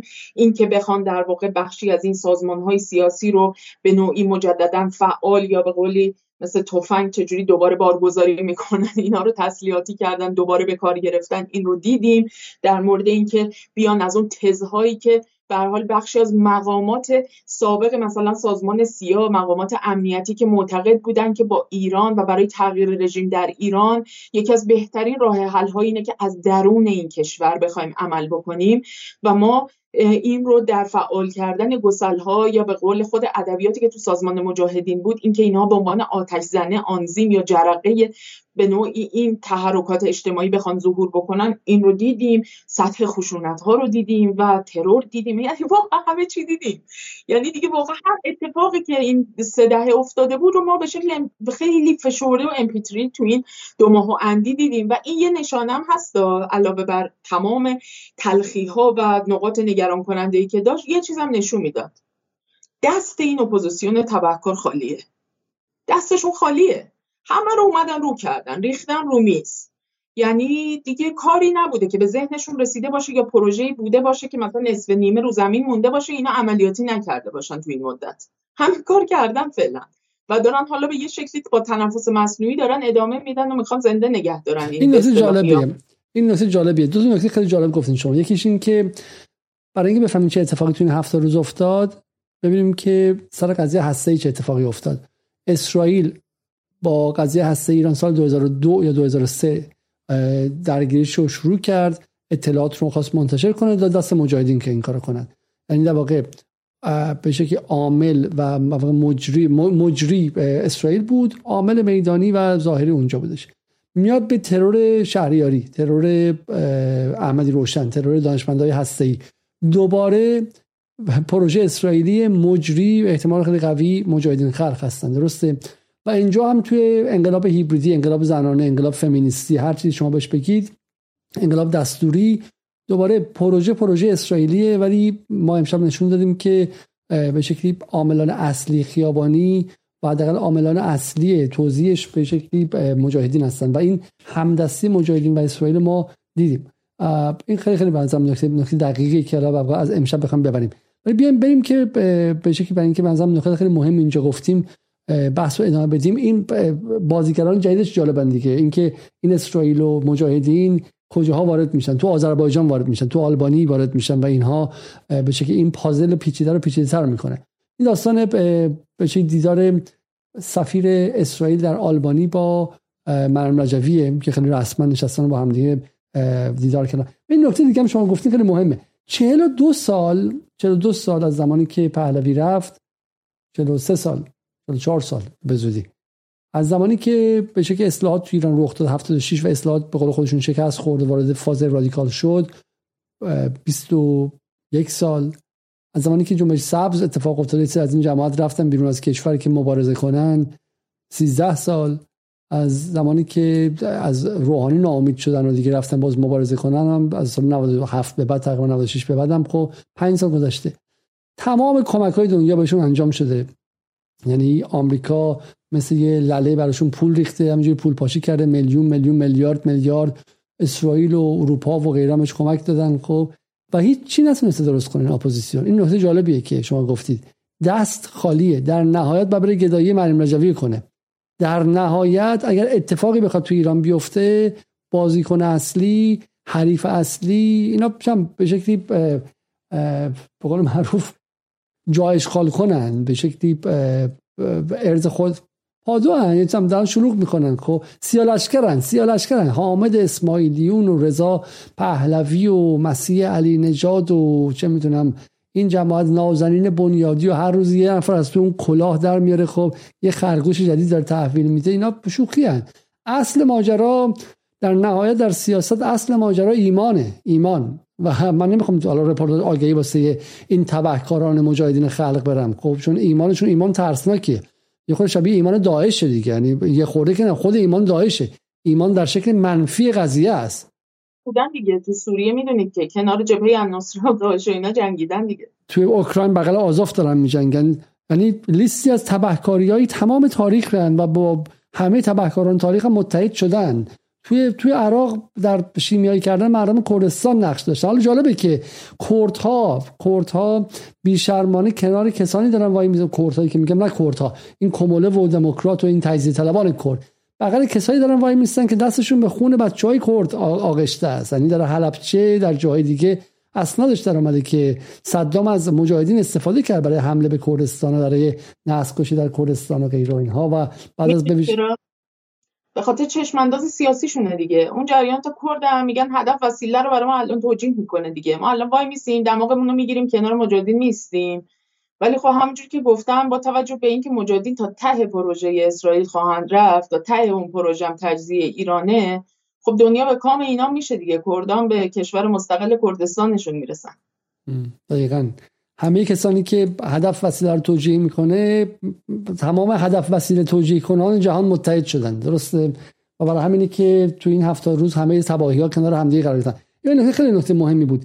که هر چیز تو چند داشتن ریختن بیرون. هر چیز تو چند داشتن ریختن بیرون و بازم در نهایت این سیالشکرا که میان کنار پشت سیالشکرا بازیگرای اصلی جنگجویان اصلی همون همون اشرف نشین ها هستن. خب بیایم سر چند تا از این عکس ها و داریم یواش به پایان برنامه می‌رسیم. این داستان ماجراش چیه؟ این در ادامه همون بحث آذربایجان بود دیگه. این برند شیفر که یکی از چهره های به نوعی افسرهای اطلاعاتی امنیتی اسرائیل به حساب میاد و البته خودش رو به عنوان کارشناس تو حوزه انرژی بیشتر سعی می‌کنه مطرح بکنه با اینها. به اضافه عکس بعدی که مایک دورن هست که اون هم یکی از افسرهای اطلاعاتی آمریکاییه. اینها در کنار همدیگه به دعوت علیوف برای صرف صبحانه در به نوعی این پل در مرز ایران دیگه. این پل خدا خدابنده خدابنده یعنی آره اونجا این جدیده. یعنی قبلا هم البته این خانم رفته بود و اونجا دم این پل عکس گرفته بود و اینها. ولی این عکس عکس جدیدیه. یعنی مال همین یکی دو هفته اخیره. و مجددا اینها یعنی یه سطحی از وقاحت رو به نوعی نشون میده دیگه. یعنی رجز خانی دیگه. الان رجز خانی دیگه. یعنی الان پررو شدن و احساس قدرت می‌کنن و میان بغل مرز ایران وای میستن و به عبارتی مثلا چه می‌دونم شکلک در میارن. بسیار خوب. اینم که داستان این که اسرائیل و آلبانی به همون شما گفتید ادعا اعلام کرده که کمک اسیستان می‌کنن. این ماجرا چیه؟ آها این اتفاقا خیلی بحثش جالب بود. از این جهت که اول صحبتمون اشاره کردیم به این موضوع که اون چیزی که ما الان داریم می‌بینیم زمین منده و این در واقع برمیگرده به حدود همین ماه ژوئیه ماه جولای که در بحث این مطرح شده بود که حالا ایران حملات سایبری کرده به آلبانی و اینها. اونجا در واقع داشتن یک سری از این دشمنان ایران این مسئله رو مطرح می‌کردن که با توجه به اینکه آلبانی جزء عضو ناتو به حساب میاد و بر مبنای منشور ناتو و اون اصل پنج ناتو اگر یکی از کشورهای عضو ناتو تحت حمله قرار بگیره انگار همه اعضا تحت حمله قرار گرفتن و باید برن ازش دفاع بکنن اگر که چنین تفسیر و ارزیابی از حملات سایبری بشه که این حملات با حملات نظامی و به قولی کاملا کلاسیک یعنی توی یک شکلی از در واقع عملیات های نظامی کلاسیک برابری می‌کنه یعنی اثرات و طبعاتی که بر اون مترتب میشه با اون برابری می‌کنه ناتو می‌تونه در مورد این قضیه تصمیم گیری بکنه که آیا بره به داد اون کشور مورد حمله حمله قرار گرفته در واقع به داد اون برسه یا نرسه. یعنی در واقع داشتن به شکل زمینی از چند ماه پیش قبل از اینکه این اعتراضات شروع بشه بحث دخالت نظامی ناتو در حمایت از آلبانی علیه ایران رو داشتن نرمالیزه می‌کردن. حالا اینکه صدای آمریکا بود یه ویدیو هم از یه یکی از کارمندان در واقع همین افسران اینترنشنال براتون فرستادم هم یه تیکش جالب کامبیز غفوری روزنامه نگار از فنلاند همراه ما هستن. تا بیشتر بپردازیم به همین موضوع. آقای غفوری زیر ساختای آلبانی بار دیگه توسط هکرهایی که منتسب هستن به جمهوری اسلامی مورد حمله قرار گرفته. دلیل این موضوع چه هست؟ این که اصلا جمهوری اسلامی چه کار داره به یک کشور کوچک دو نیم میلیون نفری در بالکان برمیگرده به حضور سازمان مجاهدین. خلق اونجا از زمانی که آلبانی پذیرای اعضای این سازمان شد. جمهوری اسلامی خب دست به چند تا عمل زد. یکی اینکه سعی کرد که جاسوسی مستقیم بکنه اونجا یه سری عملیاتی رو اونجا انجام بده. الان که در واقع روابط دیپلماتیک قطع شده خب حملات سایبری جایگزین شدن. یک دونه رو قبلا در ماه جولای یک حمله بسیار جدی و مستقیم کرده بود و در هفته گذشته روزهای گذشته هم چند حمله ترتیب داده. دلیلش اگه بخوایم دلیل رو بررسی کنیم اینه که می‌خواد به دولت آلبانی فشار بیاره در مورد میزبانیشون از سازمان مجا... همش مهم نیست. همون تیکه که اشاره به ناتو می‌کنه به نظرم کافیه. کجاست اونجا؟ دیدیم دیگه درسته؟ من صدا نداشتم راستش. من فکر کردم اون تیکه رو قطع کردم آره نه نه من به صدا شما قطع کردم. من فکر کنم تیکه رو رد کردیم. حالا خلاصه واقعا اشارش به بحث ناتو. آره. منظورم این بود که چون این بحث جدیدم نیست یعنی نکته جالبش دقیقا همینه که یعنی اینها این زمین چینی ها هم برای عادی سازی مجاهدین هم برای اینکه به نوعی دخالتگری نظامی رو حتی در حرف یعنی چیزی که ما می‌دونیم امکان عملیاتی شدن نداره. یعنی ایران در نقطه ای نایستاده که هر کی بیاد از راه برسه نمی‌دونم بخواد مثلا آلبانی هم دیگه بخواد شاخ بشه. برای ما به قول معروف بخواد مثلا زمینه ای فراهم بکنه برای اینکه بخواد به ایران حمله نظامی بشه. ولی که مسئله بحث نقش این ستاد عملیاتی رسانه‌ایه که اینها چطور در واقع این زمینه ها رو فراهم کردن. و خب ارجاع این قضیه مشخصه دیگه. نقطه ای که اینها رو به هم پیوند میده. حتی این نقطه که من والا واقعا حسرت می‌خوام این که ما اون برنامه یوگسلاوی رو بالاخره نداشتیم و واقعا اگه داشتیم میفهمیدیم که چگونه آلبانی هم چگونه به قول شما میگین حکومت دولت نیست کشور نیستش. از این چیه سازه است درسته؟ یک سازه ای از سازه امنیتی نظامی قشنگ. سازه امنیتی نظامی ما واقعا هر چه سریعتر امیدوارم که برگردیم به برنامه‌های عادیمون و برگردیم به فهم عمیق‌تر یه بار دیگه سراغ لیبی بریم سراغ یوگسلاوی بریم. جنگ های ناتو رو ما باید قشنگ باز می‌کنیم و تک تک میفهمیدیم. جنگ یوگسلاوی رو من وعده میدم که همینجا خانم نصرآبادی هر چه زودتر برنامه یوگسلاویمون بریم که باز شه این تصویر کلام باز چی میشه که آلبانی دفعه پذیرای مجاهدین میشه یه دفعه میاد بغل اسرائیل و میشه یه دفعه نگران حمله سایبری میشه و غیره و غیره و غیره. خب یک هم note کردن به من یادآوری کردن از پشت صحنه که اون پلی که برندا شیفر مایک دورن اینا در اون صبونه خوردن به دعوت علیوف پل خدا آفرین بود. خدا آفرین بله بله. خدا آفرین بودش. خب حالا بریم سراغ این تصویری که شما پیدا کردین از در واقع حضور مجاهدین خلق در روزنامه تایمز آف اسرائیل. درسته؟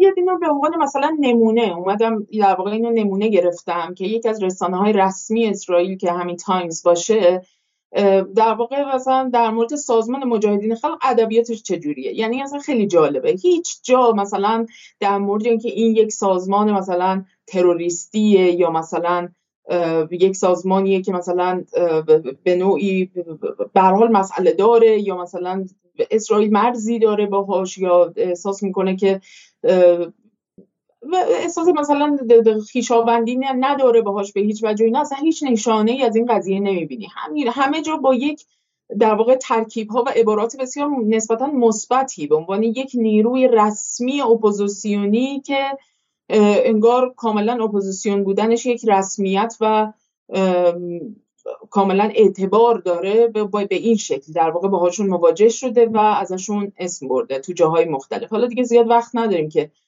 وارد جزئیاتش بشیم و اینها. یا حالا اینم می‌تونیم آپلود بکنیم که اگر دوستان خواستن مثلا یه نگاهی بندازن نگاه کنن به این ادبیات اینها. فکر می‌کنم اگه بریم سراغ از اون بحث در واقع سرشاخ شدن ایران و اسرائیل تو مسئله اوکراین هم می‌تونیم تا حدی عبور بکنیم. چون اوکراین هم در واقع یه چیزی شبیه کردستانه. یعنی حتی تو صحبت زلینسکی هم که دو دفعه اومده که ما آرزو داریم که تبدیل به یک اسرائیل بزرگ بشیم. همونجوری که در برخی از رهبران کرد این حرف زده بودن که آرزو دارن شبیه اسرائیل بشن. یعنی خودشون یک شکلی هم سرنوشتی برای خودشون می‌بینن در نسبت با اسرائیل. ولی کم بیایم در مورد این مسئله صحبت بکنیم که در واقع مناسبات اسرائیل با روسیه که به خصوص بعد از جنگ اوکراین تغییر کرده این خودش در واقع چه تأثیری می‌ذاره برای اینکه اینها بخوان یه جهتگیریایی داشته باشن علیه ایران؟ ما می‌دونیم دیگه همین در واقع در یکی دو روز گذشته این بحث مطرح شده بود که اسرائیل با توجه به در واقع اینکه پرونده هسته ایران در یک وضعیت بنبستی قرار گرفته و اینها بحث مانور نظامی سنتکام و مانور مشترک اسرائیل و آمریکا رو مطرح کرده بودن که مثلا بحث یک شکلی از شبیه سازی حملات احتمالی اسرائیل به بخشی از مواضع مثلا هسته نظامی ایران رو بتونن در واقع عملیاتی بکنن و اینها که البته بسیار چیز مسخره بود. چهار تا جت F16 F15 برداشته بودن انداخته بودن توی آسمان مثلا به اصطلاح فلسطین اشغالی. اونجا واسه خودشون چرخیدن اسمشو گذاشتن شبیه سازی حمله به مواضع مثلا ایران. انگار که مثلا ایران واقعا خیلی تصورات جالبی رو اینها سعی می‌کنن بازنمایی بکنن تو رسانه هاشون و جالب این که نسبت به مثلا رسانه های حالا جریان اصلی بین المللی و اینها تو بعضی رسانه های ایرانی خیلی همین رسانه های به اصطلاح ایرانی البته بازتاب داشت و اینا که انگار که واقعا اینا یک شاخ قولی شکستن. الان با چهار تا جت مثلا تو توی آسمان اسرائیل مثلا به پرواز در آوردن این شد شبیه سازی حمله نظامی به مواضع ایران. یعنی-, شما فقط موقعیت شک... امنیت شکننده اسرائیل رو فقط تصور بکنید که داره به یک سری حمله می‌کنه به مواضع ایران و ایران هم لابد نشسته داره نگاه می‌کنه. اما چیزی که جالبه اینه که اینها در واقع این تهدیدهای نظامی رو در مورد پرونده ای صحبت می‌کنن. ولی که فقط این نیستش. یعنی یک بخشش برمیگرده به یه شکلی از تهدید علیه روسیه هم به یه معنی هست. یعنی اینکه روسیه بسیار از موقعیت خودش تو منطقه غرب آسیا به خصوص از ناحیه سوریه نگرانم که اون یه برنامه دیگه داره میشه یواش یواش. خب ما از محور بحث که در واقع بازوهای اسرائیل در این جنگ هیبریدی چه کسانی بودن داریم فاصله می‌گیریم. اگر میشه برگردیم به موضوع که دیگه داریم به پایانش می‌رسیم. چون واقعا حالا بحث اسرائیل و روسیه یه بحث کاملا مجزاست که جا داره که برنامه مستقل روش بریم. قبول دارین شما؟ باشه باشه باشه. بریم عبور کنیم از این بحث. بسیار خوب.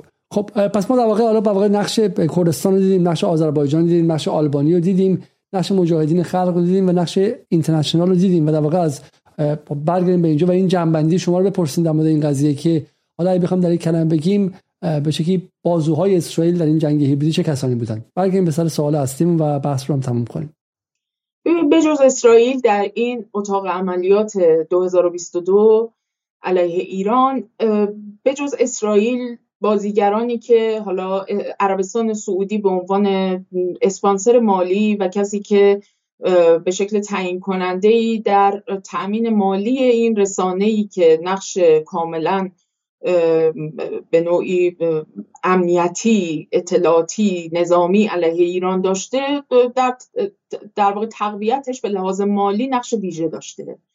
اما سازمان مجاهدین خلق و همینطور احزاب کرد و همینطور جریانات دیگری که حالا به نوعی حالا تجزیه طلب هستند یا به شکلی به هر رو با جمهوری اسلامی یک رابطه ای دارن که کاملا متخاصمانه است به گونه ای که بهشون در واقع زمینه رو براشون فراهم می‌کنه که در این جنگ در این درگیری ها بخوان در کنار اسرائیل و در کنار پروژه در خدمت پروژه اسرائیل قرار بگیرن. حالا چه در آذربایجان چه در سمت بلوچستان چه در نقاط دیگه.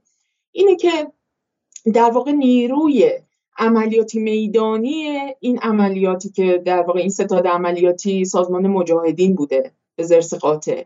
و در وهله بعدی هم این جریاناتی که به حال با ناامن کردن و بی‌ثبات کردن کرانه ها و مرزهای ایران در اون نقاط مرزی مثل کردستان یا بلوچستان به هر حال نقش فعالانه ای داشتن و داشتن در این زمینه عمل می‌کردن. ما بلوچستان چیزی نمی‌دونیم. ما به این بلوچستان ما نمی‌تونیم الان به مجاهدین متصل کنیم یا مثلا به اسرائیل متصل نه نه. کنیم. نه نه نه. مستقیما به اونا نه. منظورم این بود که در واقع اینها در نقش ثانویه‌ای قرار داشتن که در واقع با توجه به پروژه کلان اسرائیل اینها با ناامنسازی اون مناطق چون به حال بلوچستان منتصب میشن به نیروهای معین دیگری در خارج از مرزهای چون جنگ ترکیبیه همین بلوچستان شما دیدین که اون کسی که فارس رو حک کرد نفوذی که در اون فارس اصلا ممکنه که اون خبر دروغ رو نوشته باشه خب؟ و بعد انعکاسش در ایران اینترنشنال اینکه عبدالحمید جلوی آقای خامنه ای بذاره مردم دور به خیابون بکشونه. این لازم نیستش که لزوما در هر جای نیروی میدانی به اونجا بفرسته. اون اتاق عملیات مشترک و ستاد مشترک جنگ هیبریدی می‌تونه به اون کار انجام بده و در بلوچستان آدم نداشته باشه ولی به شکل دیگه ای فعالیت کنه. بفرمایید. نکته دومی که به نظرم خیلی مهمه اینه که حال به این مسئله اشاره کردیم که دست این اپوزیسیون گفتیم خالیه واقعا و این رو می‌شد از نوع پمپاژ فشرده مجموعه ای از در واقع اقدامات و پروژه ها و بحث های مختلفی که تو این دو ماه اندی آوردن و بمباران کردن افکار عمومی مردم ایران رو از طریق رسانه‌ای که در اختیارشونه این رو در واقع دیدیم و این نشون میده که اینها حقیقتا در زمین واقعی پروژه در واقع ابزار بسیار قدرتمندی که حقیقتا بتونن کاری رو جلو ببرن ندارن. نقش اینها نقش ایزایی و سابوتاژ و ایجاد در واقع یک سری عملیات های تخریبی به شکل موضعیه. یعنی اینها در یک شکل کلانی در یک کشور پهناوری مثل ایران با این ابعاد گسترده با این همه لایه های متعدد و متکثر در واقع اینها چنین توان و چنین نیروی ندارن که بخوان حقیقتا اقدام قابل توجهی رو انجام بدن و عملیات خیلی قابل توجهی در راستای تغییر رژیم یا اقداماتی از این دست بخوان جلو ببرن و انجام بدن. بحث حمله نظامی و اینها هم تا حد زیادی میشه گفت که در واقع منتفیه. یعنی اونچه که حالا بایدن اخیرا در مورد اینکه اگر مثلا لازم بشه دوباره بحث حمله نظامی رو آمریکا مثلا تو دستور کار قرار میده و اینها بیشتر یک سری تعارفات امپراتوریه که حالا یه عده بهش میگن لختی ولی هنوز خودش نمی‌خواد باور بکنه که لخته و داره در واقع بیشتر از توان خودش و از جایگاه خودش در این توازن قوای بین المللی و در این نظم بین المللی که البته در حال تغییر و آبستن تغییرات بسیاری هم هست داره بزرگ نمایی می‌کنه نقش خودش رو بنابراین ما با در واقع این تعارفات قدرت ها هم مواجه هستیم که گندگویی می‌کنن. حالا چه کمیته حقیقتیابشون و کمیسیون های حقوق بشرشون و اقداماتشون از این دست نه چنین چشماندازی دارن که بخوان از تهران و نمی‌دونم شیراز و اصفهان و نمی‌دونم سنندج و زاهدان بخوان بنگازی درست بکنن. اصلا در این حد و اندازه ها نیستن حقیقتا. نه اساسا این اپوزیسیون چنین توانی رو داره که در واقع بتونه رویارو بشه با حکومت ایران. حکومت ایران دست کم. با هر ایرادی که داشته باشه هر نقیصه که داشته باشه دست کم از لحاظ نظامی امنیتی تو جایگاهی نیستش که اینها اصلا بخوان فکرشو بکنن که بخوان چنین تعرضی بهش بکنن. بنابراین چنین چشم وجود نداره و مجموعه اینها چیز اقداماتی که به صرف عادت صرف عادت قدرتیه که قدرت ها و قوای جهانیه که دیگه به لامنازه نیستن.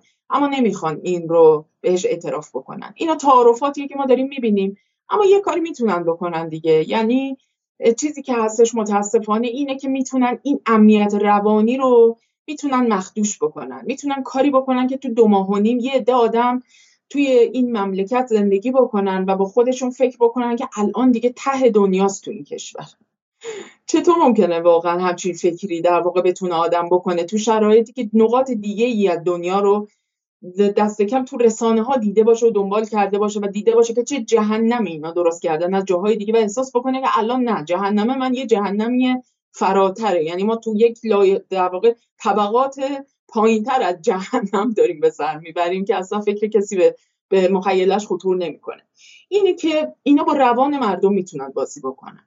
و شرایط عینی به خصوص به لحاظ اقتصادی و معیشتی هم اگر که وضعیت مردم ایران بخواد در واقع به این شکل دستخوش این دستکاری های روانی و مهندسی های ذهنی از جانب این نیروهای بیگانه و اپوزیسیون تبهکار قرار بگیره این شرایط معیشتی اقتصادی هم به عنوان زمینه مادی و عینیش می‌تونه کمک بکنه و این رو تقویت بکنه.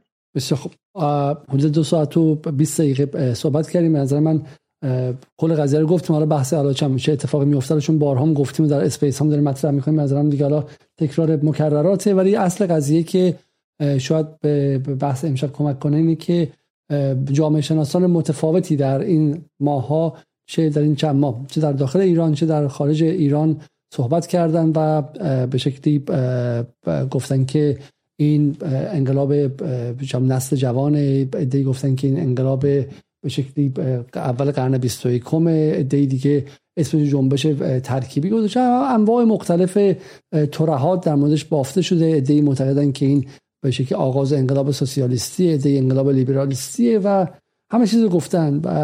من دارم میگم فقط به شکلی امثال مثلا لیبرال های داخل کشور نیستن. از آلم بدیو و اسلاو جیجاک و چه می‌دونم دیگه آصف بیان همه همه جمعن. همه متفکران جهان جمع شدن و بر اساس دیده ها و شنیده ها از این تلویزیون ها و این رسانه ها یک تئوری بافی کردن. ولی ولی نکته جالبش اینه که در واقعیت اتفاقی که میفته چیه؟ اینه که یک نوع جنگ جدید به شکل حالا هیبریدی جنگ اصلا حالا واقعا جنگ هیبریدی بین ایران و اسرائیل در جریان. حالا خانم نصرآبادی یه تیکر می‌خواستن اضافه کنن. من ازشون خواهم پرسید. خیلی خلاصه. در که بخشش در روسیه است. اسرائیل میگه شما پهپاد دادید. به پهپاد دادن ایران رو رسوا می‌کنه که مانع این بشه که روسیه به ایران سخو بده و غیره. یه بخشش تو واشنگتن دارن سعی می‌کنن که کمک کنن پول های بلوکه شده ایران رو بدن به این اپوزیسیون. یه بخشش تو اتحادیه اروپا است. یه بخشش تلاش برای اینکه آلمان یه موقعی به ایران نزدیک نشه و فشار به آلمانی که هم از گاز روسیه محروم شه هم از نفت ایران محروم شه و یه مجموعه چیزهای مختلفی که یک داستانش بحث همین تغییر نظم جهانی بخش دیگه هم دعوا و معادلات منطقی و بقا و ممات اسرائیل. و این رو خودشون منعکس می‌کنه به واسطه ابزار رسانه و حالا بازیگران قدیمی که همون استکاری هم همون استکاری است مجاهدین خلق قیافاشون رو ببینید. شما وحشت می‌کنه ولی رزم رزمندن جنگجوان انتحاری میان خودشون منفجر می‌کنن. همونطور توی عراق و سوریه بازیگران بازیگران اصلیشون که توی این ال ها و این انتلکتوئل ها و اینا توی پاریس و فرانسه نبودن. بازیگران اصلی داعش بود و جبهه نصرت کسی کسی بازیگری که حاضر خودش رو بلوم بپرونه بالا و منفجر کنه. 50 تا آدم بیگناه هم دور خودش منفجر کنه و فقط تو ایران در حال حاضر مجاهدین اینقدر به شکلی انتحاری هستن. برای همین در نهایت اونه. پس حرف ما اینه. این همه جامعه شناسی و ترهات و نظریه بافی و نظریه پردازی و بزک کردن بی بی سی و غیره ولی اصل قضیه یک جنگ با یک ابعاد جهانی ایران روسیه ور آمریکا و اسرائیل و اروپا ور دیگه. یکی دیگه منطقه بر بین ایران و اسرائیل و این خودش به اون شکل منعکس می‌کنه و وای به حال اون همه به شکلی جامعه شناس و متفکر و غیره که خودشون در واقع تو این هفتاد روز مرتکب اون همه خطای تحلیلی هم شدن. و, این نکته خیلی نکته مهمیه. تصویر کلانی که ما رو همیشه نجات میده. برای ما معتقدیم که بدون ژئوپلیتیک شما نه فقط جنبش ندارید و انقلاب ندارید و رهایی بخشی ندارید بلکه در توهم و در delusion خودتون غرقید. شما در توهم غرقید. ژئوپلیتیک اگر نداشته باشید بعد مرتکب این میشید که بدون اینکه بدونید بازیچه دست پایین قدرت های بزرگ باشید. و اونهایی که ژئوپلیتیک نمی‌دونن اونهایی که از فهم روابط دیالکتیکی بین ژئوپلیتیک و اتفاقات درون یک فضای اقتصادی اجتماعی ناتوانن از فهم روابط فهم, کلیت در مفهوم دیالکتیکیش ناتوانن یک سری مهم نیستش که فیلسوف چپ فلان باشه و جامعه شناس فرانکفورتی باشه و غیر نه همشون پیاده نظام حقیر این یا آن دولت هستند و این یا آن قدرت بزرگ هستند پاورقی های تاریخن. پاورقی های تاریخن و این رو ما در این هفتاد روز خیلی خیلی زیاد دیدیم. خانم نصرآبادی. بله دقیقا همینطوره. یعنی به نظرم این خیلی مهمه که ما وقایع رو در یک چشمانداز ببینیم هم در آنچه که پشت سرمون بوده و هم آنچه که پیشاروی ما هستش. یعنی ببینیم مثلا ما وقتی میگیم که در امپریالیسم آمریکا تو عصر جهان تک قطبی یه مجموعه ابزارهایی داشته های اقتصادی و سیاسی و حقوق بشری داشته. علیه ایران به کار گرفته. تا حد زیادی ناکارآمد بوده البته فشارهاش به مردم اومده ولی منظورم اینه که به هر حال مثل وضعیت مثل لیبی و عراق نتونسته بشه. فشارهای بین المللی برای خلع سلاح بی اثر بوده. منزوی سازی ایران به یه معنی بی اثر بوده. حمله نظامی غیر ممکن شده برای ایران. اپوزیسیون, اپوزیسیون سازی کردن تطمیع و اجیرسازی خبرچینان و ستون‌های بومی و اینها رو انجام دادن. این براشون تا به الان چندان کارآمد نبوده. ایده تغییر رژیم و از طریق یه اشکالی از مثلا انقلاب رنگی مخملی و اینها تقویت جناهای غربگرا تو حاکمیت نمی‌دونم فشارهای اقتصادی و اینجور چیزها فعال کردن گسلای اقتصادی اجتماعی که داریم الان می‌بینیم همه ابزاراشون رو استفاده کردن. چی میشه که امپریالیسم آمریکا این قدرت بلا که از دهه 90 میلادی هر کار که اراده کرد انجام داد شورای امنیت رو دور زد هم, هم پیمانانش تو ناتو رو دور زد. هر کاری که از دستش بر اومد همه جا انجام داد. ولی کن به هر حال در مورد ایران هنوز نتونسته یه قدم جلو بیاد. هنوز نتونسته یه قدم جلو بیاد. و بلکه عقبم مجبور شده توی مواقعی بره. اینه که واقعا باید بفهمیم که توی دوره داریم زندگی می‌کنیم که ایران یک طرف قضیه است و طرفهای دیگه هم داره این قضیه. اون و روسیه هست. بخشی از این فشارها اصلا ممکنه رو روسیه باشه. یعنی مثلا الان اسرائیل که درگیری هاش ممکنه این باشه که بخواد روسیه رو پس بزنه. چون مثلا الان داره به روسیه میگه که به ایران سوخ 35 نده یا مثلا حق نداری که مثلا از ایران موشک دوربرد بگیری موشک بالستیک بگیری تو اوکراین استفاده بکنی؟ و یعنی من هم موشک های نقطه زن میدم به اوکراین کاری که مثلا در ظاهر تا حالا نکرده. یا مثلا گنبد آهنین میدم در حالی که گنبد آهنین رو به یه دلایل دیگه ای نمیده. و روابط چینی هست و غیره که حالا به توی فرصت های دیگه بهشون می‌پردازیم. ولی مسئله دقیقا همینه که باید این مناسبات رو پیچیده رو واقعا توی متن بزرگتر تو اون قاب بزرگتره ببینیم. بسیار خب حالا از اینکه مخاطبان یک بار دیگه با دو برنامه خیلی طولانی دو ساعت و 27 دقیقه با ما همراه بودن از همین شما متشکریم. گمانم فردا شب قرار ما که برنامه یک شب در میون باشه اما فردا شب برنامه خواهیم داشت. یک نفر خیلی خیلی کوتاه درباره International Gate حرفایی خواهیم زد و مسائل روز رو سعی می‌کنیم ازشون دور نشیم و باز هم بعد با space ها و غیره سعی می‌کنیم که این مدت با شما بیشتر باشیم. از اینکه تا این لحظه با ما بودید از همه شما متشکرم. از خانم نصرآبادی هم متشکرم که تا این لحظه با ما بود. قبل از رفتن برنامه رو لایک کنید برای ما کامنت بذارید و ایمیل هاتون هم به جدال تیوی gmail.com بفرستید. جدال نقطه تیوی هم سایت ماست که راه افتاده سایت رو. نگاه کنید درش مقالات داریم سعی می‌کنیم چاپ کنیم و همینطور هم برنامه ما در تمامی به شکلی پیام ایرانی هم داره منتشر میشه. در هر جایی که هستید روبیکا ایتاب سروش بله و غیره ممکنه که این پیام ها مشکل داشته باشه. ممکنه که صد درصد مطابق خواست ما نباشه. بعضیشون فضولی زیاد کنن توی پرایوسی ها. ولی اینها ایرانی هستن و ما باشون شروع می‌کنیم و سعی می‌کنیم که اصلاحشون کنیم تا اینکه بریم سراغ پیام ها و شبکه های خارجی. و اولویت ما اینه که در این پیام ها حضور داشته باشیم. تا برنامه بعدی شب روز شما خوش و خدا نگهدار.